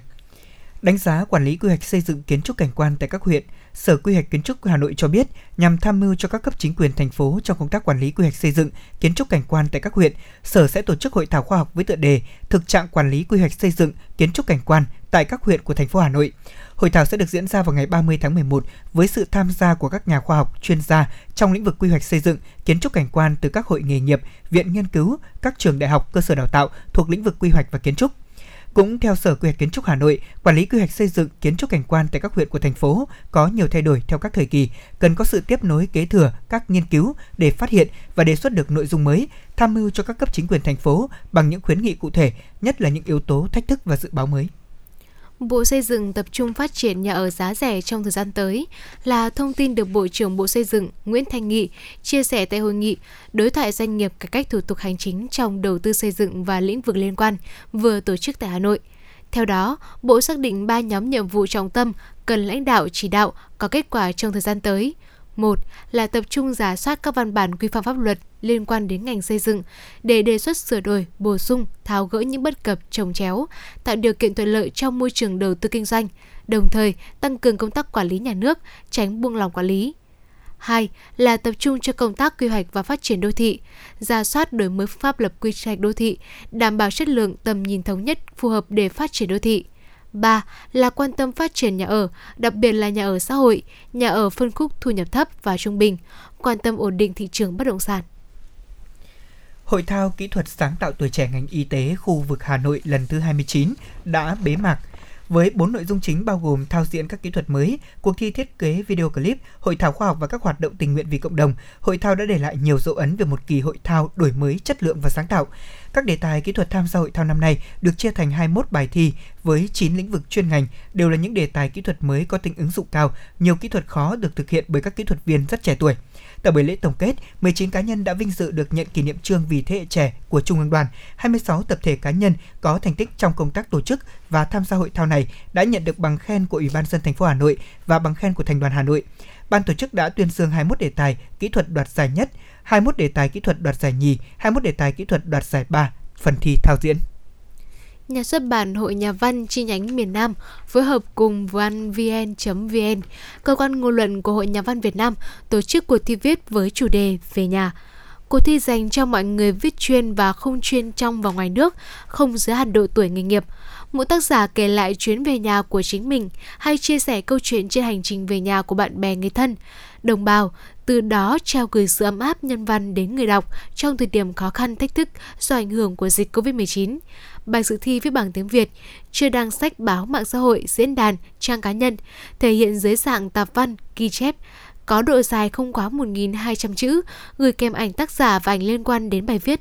Mỗi tác giả có thể dự thi tối đa 3 bài viết. Ban tổ chức nhận bài thi từ ngày 1 tháng 12 năm 2021 đến hết ngày 20 tháng 1 năm 2022 tại email cuộc thi viết về nhà a gmail.com hoặc nhà xuất bản hội nhà văn chi nhánh miền Nam 371 trên 16 Hai Bà Trưng, phường 8, quận 3, thành phố Hồ Chí Minh. Lễ trao giải dự kiến tổ chức vào ngày 15 tháng 2 năm 2022. Thưa quý vị và các bạn, trong quá trình lăn vào sân đỗ thì một máy bay của Vietjet Air đã va chạm với đầu nút cánh máy bay khác cũng cùng hãng này đang đỗ tại sân bay Nội Bài. Đại diện của Vietjet cho biết là vụ việc hai máy bay của hãng này va nhau tại sân bay Nội Bài khi chiếc Airbus A321 Neo mang theo số máy đăng ký là VNA544 từ Đà Lạt hạ cánh tại sân bay Nội Bài lúc 18 giờ 9 phút ngày hôm qua. Trong quá trình lăn vào sân đỗ thì máy bay VNA 544 đã va chạm với đầu mút cánh máy bay Airbus A321 Neo mang số hiệu VN A636 cũng của hãng này. Tất cả 120 hành khách và 7 thành viên của tổ bay cũng đều an toàn. Tàu bay VNA544 và VNA636 đã tạm thời dừng bay để có thể đánh giá kỹ thuật. Ngay sau khi nhận được thông tin về sự việc này, Cục Hàng không Việt Nam, hãng hàng không cùng các cơ quan đơn vị có liên quan đã kịp thời có mặt để bảo đảm hoạt động bình thường tại sân đỗ. Hãng hàng không Vietjet cũng đã đình chỉ tổ bay này, tổ chức điều tra làm rõ nguyên nhân của vụ việc, ra soát quy trình khai thác tổ bay để xử lý theo đúng quy định. Ngay sau khi xảy ra vụ va chạm, cảng hàng không miền Bắc và các đơn vị có liên quan cũng đã tiến hành lập biên bản và tiến hành điều tra vụ việc. Quý vị thân mến, quý vị đang lắng nghe chương trình truyền động Hà Nội được phát trực tiếp trên tần số FM 96 của Đài Phát thanh Truyền hình Hà Nội. Và quý vị cũng đừng FM quên 96. tương tác với chúng tôi qua số điện thoại của chương trình 024 3773 6688. Còn bây giờ sẽ là một ca khúc âm nhạc trong buổi trưa ngày hôm nay, Chuyến đò quê hương qua sự trình bày của Cẩm Vân.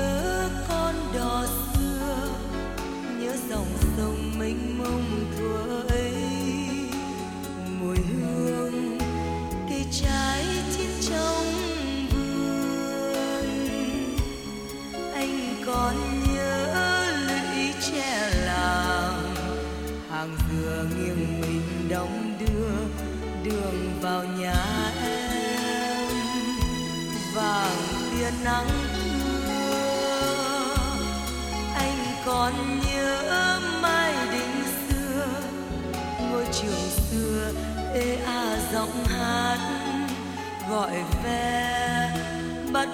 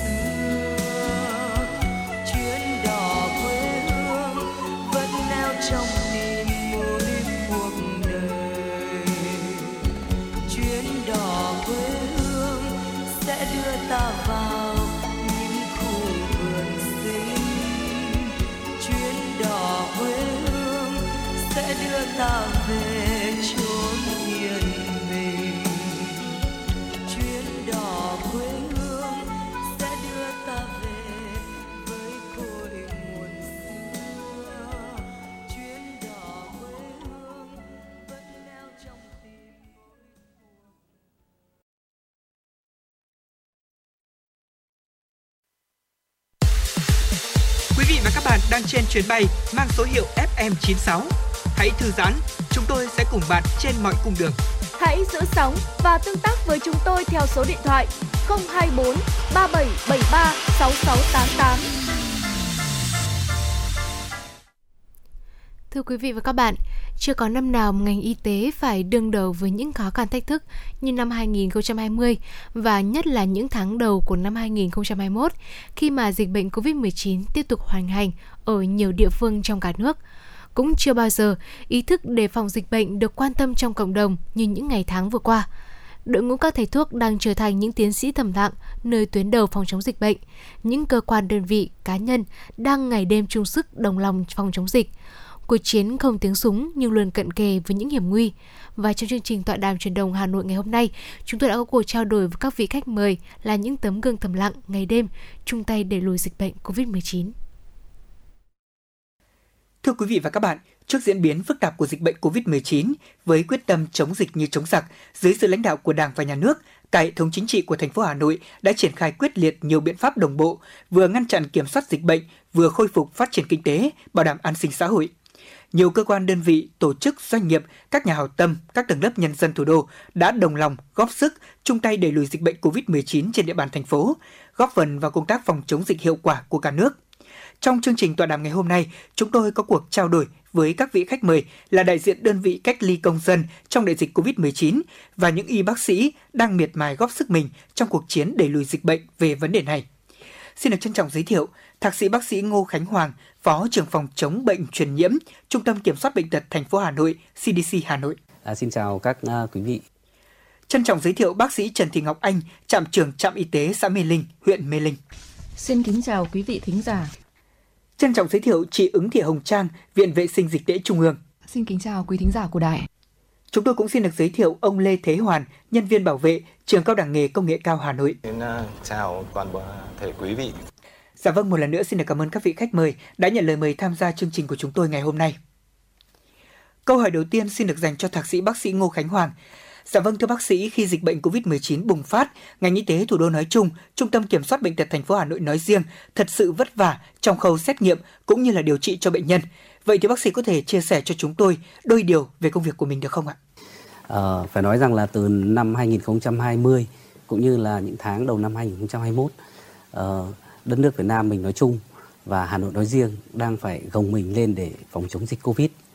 à, thực hiện à, theo chỉ đạo của chính phủ cũng như là bộ y tế cũng như ủy ban nhân dân thành phố Hà Nội Ờ, Hà Nội ờ, tất cả các ban ngành đoàn thể trong cả trong Hà Nội cũng như là CDC ờ, chúng ta đã quyết liệt Ờ, đặc biệt là trong phòng chống dịch Covid theo đúng cái chỉ đạo của chính phủ của thủ chính phủ đó là chống dịch như chống giặc. À, phải nói là có vất vả hay không ờ, thì chúng tôi phải khẳng định là đây là một cuộc chiến rất vất vả. À, nói chung là chống dịch nào cũng thế nhưng đặc biệt là chống dịch phòng chống dịch covid thì nó có cái sự vất vả riêng. À, chúng tôi phải nói rằng là không quản ngày đêm khi nhận được các cái thông tin các cái trường hợp mà dịch bệnh là phải lên đường ngay à, không biết là ngày hay đêm sáng hay chiều trời mưa hay trời nắng. Tức là khi nhận tiếp nhận được các thông tin là chúng tôi sẵn sàng lên đường. Thì ngoài ra thì ăn uống cũng như là sinh hoạt thì không quản giờ giấc. À, có những bữa ăn trưa thì thậm chí là ba bốn giờ chiều. À, có những bữa ăn tối thì bắt đầu từ 11 12 giờ đêm. À, nhưng mà với cái tinh thần là chống dịch như chống giặc của thủ tướng nhưng chúng tôi sẵn sàng lên đường vào bất cứ lúc nào. Đấy, ngoài ra thì phải nói thật là khi mà đi vào các cái ổ dịch cũng như là trong các phòng thí nghiệm thì chúng tôi phải à, ăn mặc các cái bộ trang phục của nó là rất là được thoải mái chút nào. Đấy, trong cái thời gian ngắn thì đỡ chứ còn nếu mà thời gian dài phải nói là rất khó chịu. À, đàn ông chúng tôi còn khó chịu thì phải nói là chị em phụ nữ thì càng vất vả nên là chúng tôi càng phải trân trọng những cái đồng nghiệp nữ của mình trong cái đợt chống dịch vừa rồi thế còn khó khăn hay không thì à, phải nói là cũng rất là khó khăn à, sau khi mà chúng tôi xác định được F0 thì tìm các cái đối tượng liên các cái trường hợp liên quan F1 F2 thì nhiều khi là cái sự phối hợp của các cái cái trường hợp đó thì cũng rất là khó khăn. Có thể họ khai báo không được uh, đến nơi đến chốn hoặc là nó không được trung thực. Đó cũng rất khó khăn trong cái vấn đề truy vết. Hay là có những trường hợp ngay cái đợt đầu tiên ý, thì có thể rằng là họ chưa hiểu họ sợ vào cái khu cách ly tập trung. Thì đấy cũng là những cái mà khó khăn vất vả đối với ngành y, y, y tế chúng tôi và đặc biệt là y tế dự phòng trong cái công tác phòng chống dịch vừa rồi với cái uh, chức năng nhiệm vụ của chúng tôi là người mà tuyến đầu phòng chống dịch cũng như là mang lại sự bình yên an ninh dịch tễ cho người dân uh, cộng đồng nói chung và người dân thủ đô nói riêng thì chúng tôi rất mong muốn là khi mà các cán bộ y tế tiếp cận có các cái trường hợp nghi ngờ thì rất mong muốn là cái sự phối hợp hợp tác của người dân đối với ngành y tế chúng tôi để làm thế nào đó chúng ta khống chế được dịch trong cái thời gian sớm nhất đảm bảo bình yên cuộc sống của người dân thủ đô. Trước diễn biến phức tạp của dịch bệnh COVID-19 thì tinh thần của các bác sĩ, nhân viên y tế của Trung tâm Kiểm soát bệnh tật thành phố CDC Hà Nội như thế nào ạ? Ờ, nói chung là tinh thần thì anh em chúng tôi lúc nào cũng sẵn sàng chiến đấu. Đấy, 100% thậm chí là 200%, thậm chí là 300% về tinh thần. Phải nói thật là như thế và luôn luôn là xác định rằng là lúc nào cũng cũng sẵn sàng vào cuộc chiến, làm nào đó mang lại sự bình yên uh, cuộc sống của nhân dân thủ đô đặc biệt là công tác an ninh dịch tễ. Cũng phải nói thật là uh, chúng tôi ngay từ bước đầu chúng tôi cũng đã trong ngành y tế đặc biệt là dự phòng ờ, anh em trong cơ quan chúng tôi vẫn bảo ban nhau rằng là đây là một cái dịch bệnh rất là nguy hiểm. Cho nên là trước mắt là chúng ta phải đảm bảo làm thế nào đó an toàn cho chính bản thân mình, nhân y tế cũng như là cộng đồng, làm nào để không để cho dịch lây lan. Ờ, có những thời điểm mà tại CDC chúng tôi hàng ngày có những ngày nhận hàng chục nghìn các cái mẫu xét nghiệm của các cái đơn vị gửi lên mà phải làm thế nào đó để trả lời kết quả chính xác nhất nhưng kịp thời nhất để làm thế nào đó để sẵn sàng trong cái công tác phòng chống dịch. Ờ, trong cái quá trình như vậy thì đúng là có những thời điểm thì máy móc thì phải có thời gian để chạy nhưng tuy nhiên phải nghỉ. Đấy nhưng có những lúc mà máy hết công suất cháy, thậm chí là tất cả máy in cũng cháy tất cả mọi thứ đều cháy nhưng mà riêng đối với cả những người làm y tế dự phòng của CD chúng tôi thì lúc nào cũng cháy hết mình công việc. Dạ vâng, đúng là nhờ những nỗ lực của các y bác sĩ, các nhân viên y tế mà mọi người dân thủ đô, những người từ nước ngoài trở về và rất nhiều người nước ngoài sinh sống, lao động, học tập tại Việt Nam cũng đã yên tâm chung tay cùng chống dịch, ổn định cuộc sống. Trong những lúc bệnh dịch quá căng thẳng bận rộn thì không biết là công việc của các anh chị có những niềm vui nào không ạ? Ờ, thực tế mà nói thì trong uh, sau khi mà ờ, chúng tôi đi uh, xuống các cái ổ dịch và về thì uh, anh em chúng tôi cũng thường có những niềm vui nhỏ nhỏ uh, có thể là À, động viên nhau. Nhưng mà cái niềm vui lớn nhất à, đối với chúng tôi là sau khi mà uh, truy vết được các cái trường hợp F F1, F2 thì sau khi mà lấy được mẫu bệnh phẩm mà có các cái kết quả xét nghiệm đặc biệt là các kết quả xét nghiệm âm tính đấy là cái niềm vui chúng tôi cảm thấy hạnh phúc rất là hạnh phúc. Cái niềm vui nữa tức là từ năm 2020 đến thời điểm này à, chúng tôi đã tham gia rất nhiều các cuộc chiến cuộc giai đoạn phòng chống dịch rồi nhưng mà với cái tinh thần là đảm bảo an toàn cho uh, chính nhân viên y tế của mình cũng như là uh, cho cộng đồng đây cái, cái niềm vui động viên lớn lớn lao cho uh, hệ y tế dự phòng chúng tôi đó là cái sự ghi nhận của người dân đó là cái niềm vui hạnh phúc nhất đối với các ngành y tế dự phòng của chúng tôi cho đến thời điểm này. Xin được cảm ơn những chia sẻ của bác sĩ, thạc sĩ bác sĩ Ngô Khánh Hoàng. Thưa bác sĩ Trần Thị Ngọc Anh thân mến, mạng lưới y tế cơ sở là tuyến trực tiếp gần dân nhất, bảo đảm cho mọi người dân được chăm sóc sức khỏe cơ bản. Đặc biệt là trước diễn biến khó lường của dịch bệnh COVID-19, tuyến y tế cơ sở càng phát huy vai trò của mình với phương châm đó là đi từng ngõ, gõ từng nhà, ra từng đối tượng để có biện pháp xử lý kịp thời và phòng bệnh tốt hơn. Chị cùng với các đồng nghiệp của mình đã có những quãng thời gian vất vả như thế nào ở trong những ngày dịch bệnh COVID-19 bùng phát khi phải trải qua 28 ngày cách ly, thưa chị? Bản thân tôi nói chung là vẫn nhớ như in và cảm giác vẫn là rất là xúc động về trong 28 ngày cách ly tại thôn Hạ Lôi. Vì uh, thật sự là trong 28 ngày đấy cán bộ riêng đối với cả cán bộ y tế uh, thật sự là rất là vất vả. Vì thật sự khi mà bắt đầu nhận được ca đầu tiên và ngày mùng 6 tháng 4 là ca dương tính đầu tiên thì bản thân tất cả người dân đến cán bộ y tế đều rất là hoang mang dưới sự vào cuộc rất là quyết liệt của các ban ngành các cấp đoàn thể sự hỗ trợ của đoàn công tác của Bộ Y tế, của CDC, Trung tâm Y tế. Thì ờ, thứ nhất là rất là nhiều hình thức truyền thông ạ. Thứ nhất là truyền thông trực tiếp thì thường ờ, trên hệ thống loa đài, ờ, các kênh thông tin về các bản tin về những cái tình hình Covid. Và cái nữa là chúng tôi là đã có thành lập cái tổ Covid là gồm 69 tổ là đến trực tiếp phụ trách các hộ gia đình là thứ nhất là đến giám sát theo dõi sức khỏe và đưa các thông tin mới nhất những cái gì mà uh, liên quan đến covid để cho người dân nắm bắt được thông tin thì người dân có thể là an tâm và phối hợp được với cả uh, chính quyền địa phương với cả y tế để thực hiện tốt được cái, cái quãng thời gian tại nhà trong thời gian cách ly. Và ừ, các đoàn thể các trưởng đoàn thể cũng động viên thăm hỏi uh, đến bản trực tiếp. Bản thân tôi là trạm trưởng khi mà có những cái trường hợp vướng mắc họ cũng điện thoại trực tiếp thì tôi cũng giải thích rõ ràng và uh, những cái vướng mắc của họ đều được đáp ứng. Thì nói chung là người dân trong cái thời gian đấy họ cũng đáp ứng cũng cũng nghĩa là cũng phối hợp tốt phòng chống dịch. Những nỗ lực và những động viên tinh thần nào ở đằng sau đã giúp cho chị có thể kích hoạt hết được sự nỗ lực của bản thân để làm những công việc như vậy ạ? Cái quan trọng là có sự động viên từ gia đình cứ cũng gọi điện và bạn bè ở ngoài cũng từ không ở những bạn bè trong ổ dịch và bạn bè trong ngoài ổ dịch cũng thường xuyên hàng ngày nhắn tin động viên thăm hỏi. ờ, Ờ, và nhất là có hai đứa con thì cũng gọi điện là mẹ cố lên mong hết dịch để mẹ về với con thì chính từ những cái điều đấy làm cho tôi cũng rất là cố gắng tự nhủ với bản thân là cố gắng làm việc hết sức mình để dập được cái ổ dịch cho thành công để được sớm thứ nhất là ờ, mang lại sức khỏe cho mọi người và được sớm được đoàn tụ với gia đình. Vâng, xin được cảm ơn những chia sẻ của bác sĩ Trần Thị Ngọc Anh. Thưa chị Ứng Thị Hồng Trang, với vai trò và trách nhiệm nghiên cứu trong một lĩnh vực đang vô cùng nóng bỏng hiện nay, đó là virus và các bệnh truyền nhiễm mà SARS-CoV-2 cũng như đại dịch COVID-19 đang là mối quan tâm lớn của nhân loại. Gắn bó với một nghề nghiệp gian nan như vậy thì không biết là chị Trang có những suy nghĩ gì khi lựa chọn con đường của mình và chị có hài lòng với lựa chọn đó hay không ạ? Có rất là nhiều người đã uh, nói về cái ngành nghề của mình cũng như là các cái phương tiện thông tin đại chúng rất là những chương trình truyền hình cũng như là bài báo, báo chí các thứ. Thì mọi người nhìn thấy đây là một công việc rất là gian nan vất vả. Và đôi khi có cảnh một chút gì đấy nguy hiểm nữa. Thì bản thân mình là một người trong nghề thì thực sự là mình không nghĩ như vậy. Mình thì có cái nghĩ nhìn nó rất là uh, lạc quan lên một chút thôi. Bởi vì là nếu như mà nói về cái khoảng thời gian chống dịch thì thực sự là rất nhiều người trong trong trong phòng mình cũng như là những người trong lực lượng y tế dự phòng của mình không bao giờ muốn trở lại cái quãng thời gian đấy nữa.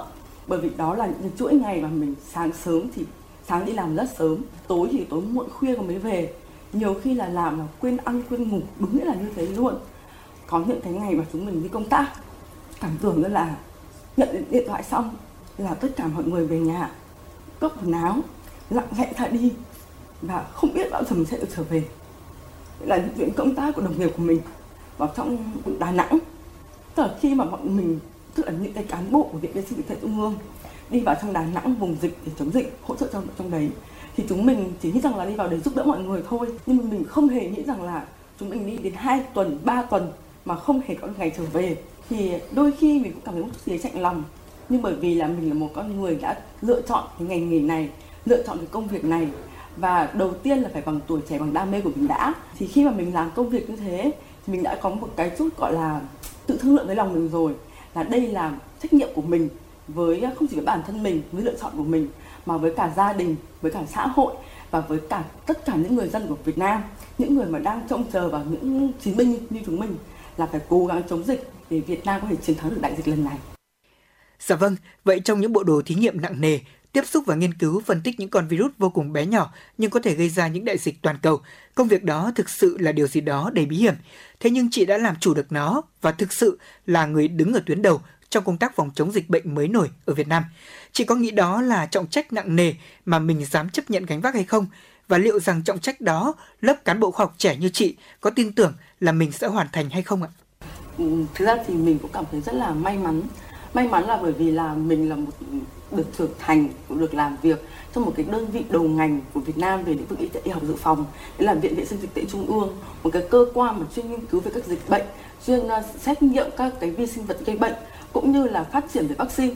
Cho nên là khi mà chúng mình đã được đào tạo đã được làm việc trong một cái môi trường chuyên nghiệp như thế rồi thì khi mà đương đầu với những khó khăn thì mình không cảm thấy cái gì nó nó quá là khó khăn vất vả cả và đặc biệt là chúng mình đã được đào tạo về, tức là về về về những bệnh truyền nhiễm. Đã biết là được những cái nguy cơ khi phải đương đầu với những cái cái cái cái mối nguy hiểm đấy rồi. Thì mình nghĩ rằng là mình hoàn toàn có thể là tự tin đương đầu với những khó khăn như thế. Mà cái lực lượng làm xét nghiệm như mình ấy mọi người có thể nhìn thấy, đa phần là các chị em phụ nữ. Các anh chị anh chị em phụ nữ thì vốn đã, vốn là đã kiên cường rồi. Cho nên nếu như cho mình thêm nhiều trách nhiệm hơn nữa, thì đúng là chúng mình không dám nhận đâu. Chúng mình chỉ muốn xin là những người bình thường thôi những người bình thường làm những công việc bình thường, góp một phần nhỏ bé nào đấy cho cái sự phát triển của đất nước Việt Nam mình thôi. Còn nói về thành công ấy, thì mình nghĩ rằng là không phải chỉ với một mình, bản thân cái người trong lĩnh vực y học dự phòng của mình đã thành công nhất định trong cái cuộc chiến vừa rồi, mà cả nước Việt Nam mình cũng đã thành công. Bởi vì sao? Bởi vì Việt Nam mình đã là một trong bốn quốc gia đầu tiên trên thế giới phân lập thành công cái loại virus SARS-CoV-2 này đồng thời Việt Nam ta mọi người có thể nhìn thấy là một nước nước tương đối là hòa bình tương đối là ổn định trong cái tình hình dịch bệnh này. Bởi vì sao? Là cái cái lượng những người mà mắc bệnh thì là cũng tương đối là ít. Và chúng ta có cái, cái, cái cách ly y tế rất là tốt. Mọi người tuân thủ vấn đề về à, uh, 5K rất là rất là rất là tốt luôn. Cho nên cái công cuộc phòng chống dịch của chúng mình ấy nó cũng đỡ đi phần nào gian nan vất vả. Và cái chiến thắng này ấy thì không phải chiến thắng của một người của một ngành nghề mà ấy là chiến thắng của cả đất nước Việt Nam. Vâng, xin được cảm ơn chị Trang. Thưa quý vị và các bạn, những ngày cao điểm của đại dịch COVID-19 năm 2020, Trung tâm ký túc xá của Trường Cao đẳng nghề Công nghệ cao Hà Nội đã được thành phố chọn làm khu cách ly tập trung. Và ông Lê Thế Hoàn cũng đang ngồi trong phòng thu lúc này đã đạt được thành tích xuất sắc trong công tác tham gia vận hành khu cách ly, góp phần vào thành công trong công tác phòng chống đại dịch COVID-19 của thủ đô Hà Nội. Ông đã được Chủ tịch Ủy ban nhân dân thành phố tặng bằng khen. Vâng thưa ông Lê Thế Hoàn thân mến, nhớ lại những ngày Hà Nội cùng với cả nước quyết tâm đồng sức chống đại dịch đầy cam go và nguy hiểm, ông nhớ nhất về điều gì ạ? Tôi cũng à, xin được à, kể lại những câu chuyện mà chúng tôi đã à, từng trải trong cái những cái đợt thực hiện theo chỉ thị của Ủy ban thành phố Hà Nội làm trung tâm cách ly cho những người từ nước ngoài về để phòng chống dịch Covid. Thật sự mà nói thì điều chúng tôi nhớ nhất đó chính là những thời điểm đầu tiên và những thời điểm cuối cùng của mỗi đợt cách ly. Những lúc đầu thì thật sự cảm giác rất là lo lắng, rất là ờ, căng thẳng, rất là căng thẳng. Thế nhưng mà ờ, rồi đến lúc mà khi thực hiện được xong một cái ờ, đợt cách ly, mà khi những cái người được à, cách ly người ta ra về thì phải nói là họ rất là vui vẻ và vẫy tay chào chúng tôi mà chúng tôi cũng cảm giác thấy thật mình đã rất là nhẹ nhõm. Chút bớt bao nhiêu cái lo lắng trong một cái ờ, đợt ờ, làm ờ, trung tâm. Việc phòng chống dịch phải nói là, rất quan trọng. Được chỉ thị trực tiếp từ ủy ban thành phố Hà Nội và ban chỉ huy chống dịch thì là chúng tôi rất là, là tập trung. Tuy vậy thì phải nói là rất là căng thẳng ai cũng lo lắng. Nhưng mà dù sao thì mọi người cũng trong tập thể cũng đã động viên nhau để cùng qua và những cái đợt khó khăn và cái ờ, nguy hiểm đó. Trực tiếp tham gia công tác bảo đảm an ninh trật tự tại khu cách ly chỉ là một phần rất là nhỏ thôi trong công tác nghiệp vụ của những người bảo đảm an toàn và an ninh trong khu vực được phân công như ông. Ờ, nếu để nói về nghề nghiệp của mình, ông có thể chia sẻ với chúng tôi và thính giả của Đài Phát thanh Truyền hình Hà Nội những tâm sự, những chia sẻ như thế nào ạ?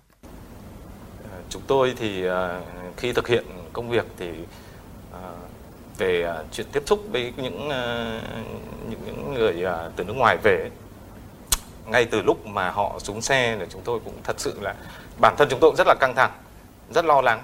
Và nhìn thấy họ khi mà từ chiếc ô tô xuống và cũng khuôn mặt rất là mệt mỏi cũng căng thẳng không kém gì chúng tôi. Thế nhưng mà trong quá trình thì thực hiện trung tâm thì nó họ cũng sau khi họ ra về thì họ rất là vui vẻ. Và có những lúc người nhà họ đến thì phải nói là chúng tôi cũng ờ, họ muốn đến vào thăm hoặc là muốn gửi quà phải nói chúng tôi cũng phải động viên họ rất là nhiều về cái công tác của ờ, thực hiện của trung tâm cách ly. Các người nhà người ta họ lo lắng lắm. Họ cũng không biết là là là họ không được phép vào thế nên họ cũng không biết là con mình ở trong hoặc là cháu mình hay là người nhà mình ở trong như thế nào đâu. Đấy, nên là họ rất lo lắng. Thì chúng tôi ờ, cũng nói chung là cũng luôn luôn động viên họ. Thế nên là họ người nhà cái thứ người ta rất là yên tâm vui vẻ. Thật sự mà nói thì bản thân tôi chắc là cũng giống rất nhiều người. Trong quá trình mà thành phố Hà Nội à, phải à, thực hiện giãn cách chúng ta bước ra khỏi nhà thật sự đã là rất căng thẳng rất lo lắng rồi. Nói gần như là mọi người đi lại những người phải vẫn còn phải thực hiện công việc như chúng tôi ấy, thì thì khi ra ngoài thì cũng gần như là không muốn tiếp xúc với ai cả. À, nhưng mà thật sự mà nói thì tôi cũng rất may mắn là tôi là con nhà y khá hiểu về dịch bệnh. Nên khi thực hiện thì chúng tôi à, thực hiện đúng quy trình. À, những cái à, công tác mà à, được ủy ban thành phố Hà Nội giao cho về thực hiện trong trung tâm cách ly thì chúng tôi thực hiện thật sự là đầy đủ và nghiêm túc. Thế nên là trong quá trình làm thì chúng tôi cũng sau khi hoàn thành mỗi công việc hàng ngày thì cũng cảm thấy rất là yên tâm Đấy, về nhà không phải lo lắng chỉ để ảnh hưởng đến gia đình Dạ vâng thưa quý vị, thông qua những lời tâm sự của ông Lê Thế Hoàn cũng đã cho thấy là mỗi một vị trí công tác, mỗi một công việc, mỗi công sức lao động của những người chuyên tâm đều cao quý và đáng trân trọng. Xin được cảm ơn ý kiến của ông Hoàn và ý kiến của các vị khách mời. Thưa quý vị và các bạn, cuộc sống này thật ý nghĩa khi chúng ta đối xử với nhau bằng tính yêu thương, niềm tin và khát vọng hướng về những điều tốt đẹp nhất.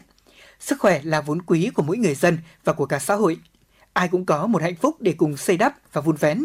Và đối với những y bác sĩ, những người thầy thuốc đều có chung niềm hạnh phúc, đó là mang lại sức khỏe cho mọi người. Đôi khi thì hạnh phúc của những người thầy thuốc chỉ đơn giản là nụ cười của người bệnh, có khi lại là những món quà được gửi tới những hoàn cảnh kém may mắn trong xã hội. Dạ vâng, những câu chuyện nhỏ mà các vị khách mời chia sẻ với quý vị và các bạn ngày hôm nay phần nào giúp chúng ta thêm hiểu và trân trọng tấm lòng của những người thầy thuốc cũng như những người có trách nhiệm đều có chung một tấm lòng, tất cả vì sức khỏe của cộng đồng. Đặc biệt, mỗi khi dịch bệnh bùng phát vào những thời khắc quan trọng trong nỗi sợ hãi của con người về dịch bệnh, những chiến sĩ áo blue trắng lại tiếp tục trận chiến của mình để mang lại sự bình yên cho đất nước, cho nhân dân mà quyết tâm phòng chống dịch bệnh COVID-19. Một lần nữa chúng tôi xin được cảm ơn các vị khách mời đã dành thời gian cho buổi tọa đàm ngày hôm nay của Đài Phát thanh Truyền hình Hà Nội. Cảm ơn quý vị thính giả đã chú ý lắng nghe. Xin kính chào tạm biệt và hẹn gặp lại quý vị và các bạn.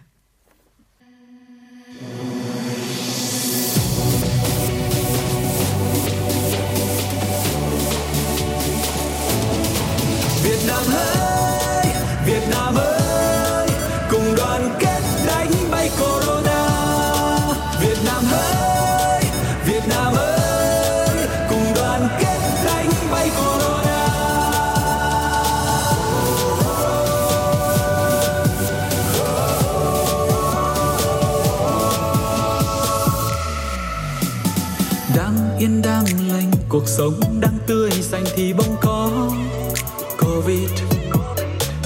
Dân ta lao đao rồi đi ra đi vào lòng lo lắng. Giờ sao?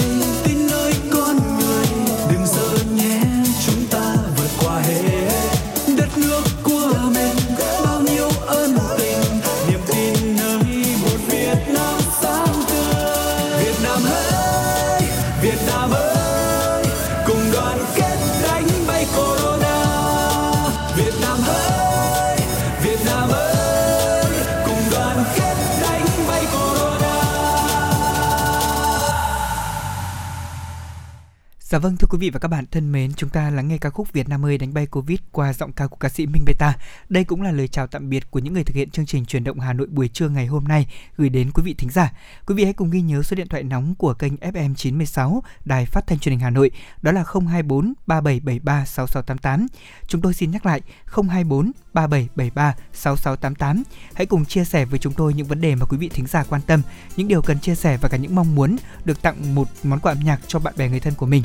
Chương trình ngày hôm nay xin được khép lại tại đây. Chịu trách nhiệm nội dung Phó Tổng biên tập Nguyễn Tiến Dũng, chỉ đạo sản xuất Kiều Oanh, biên tập Minh Thơm, MC Lê Thông Bảo Trâm, thư ký Mai Liên cùng kỹ thuật viên Mạnh Thắng thực hiện. Kính chào và hẹn gặp lại quý thính giả.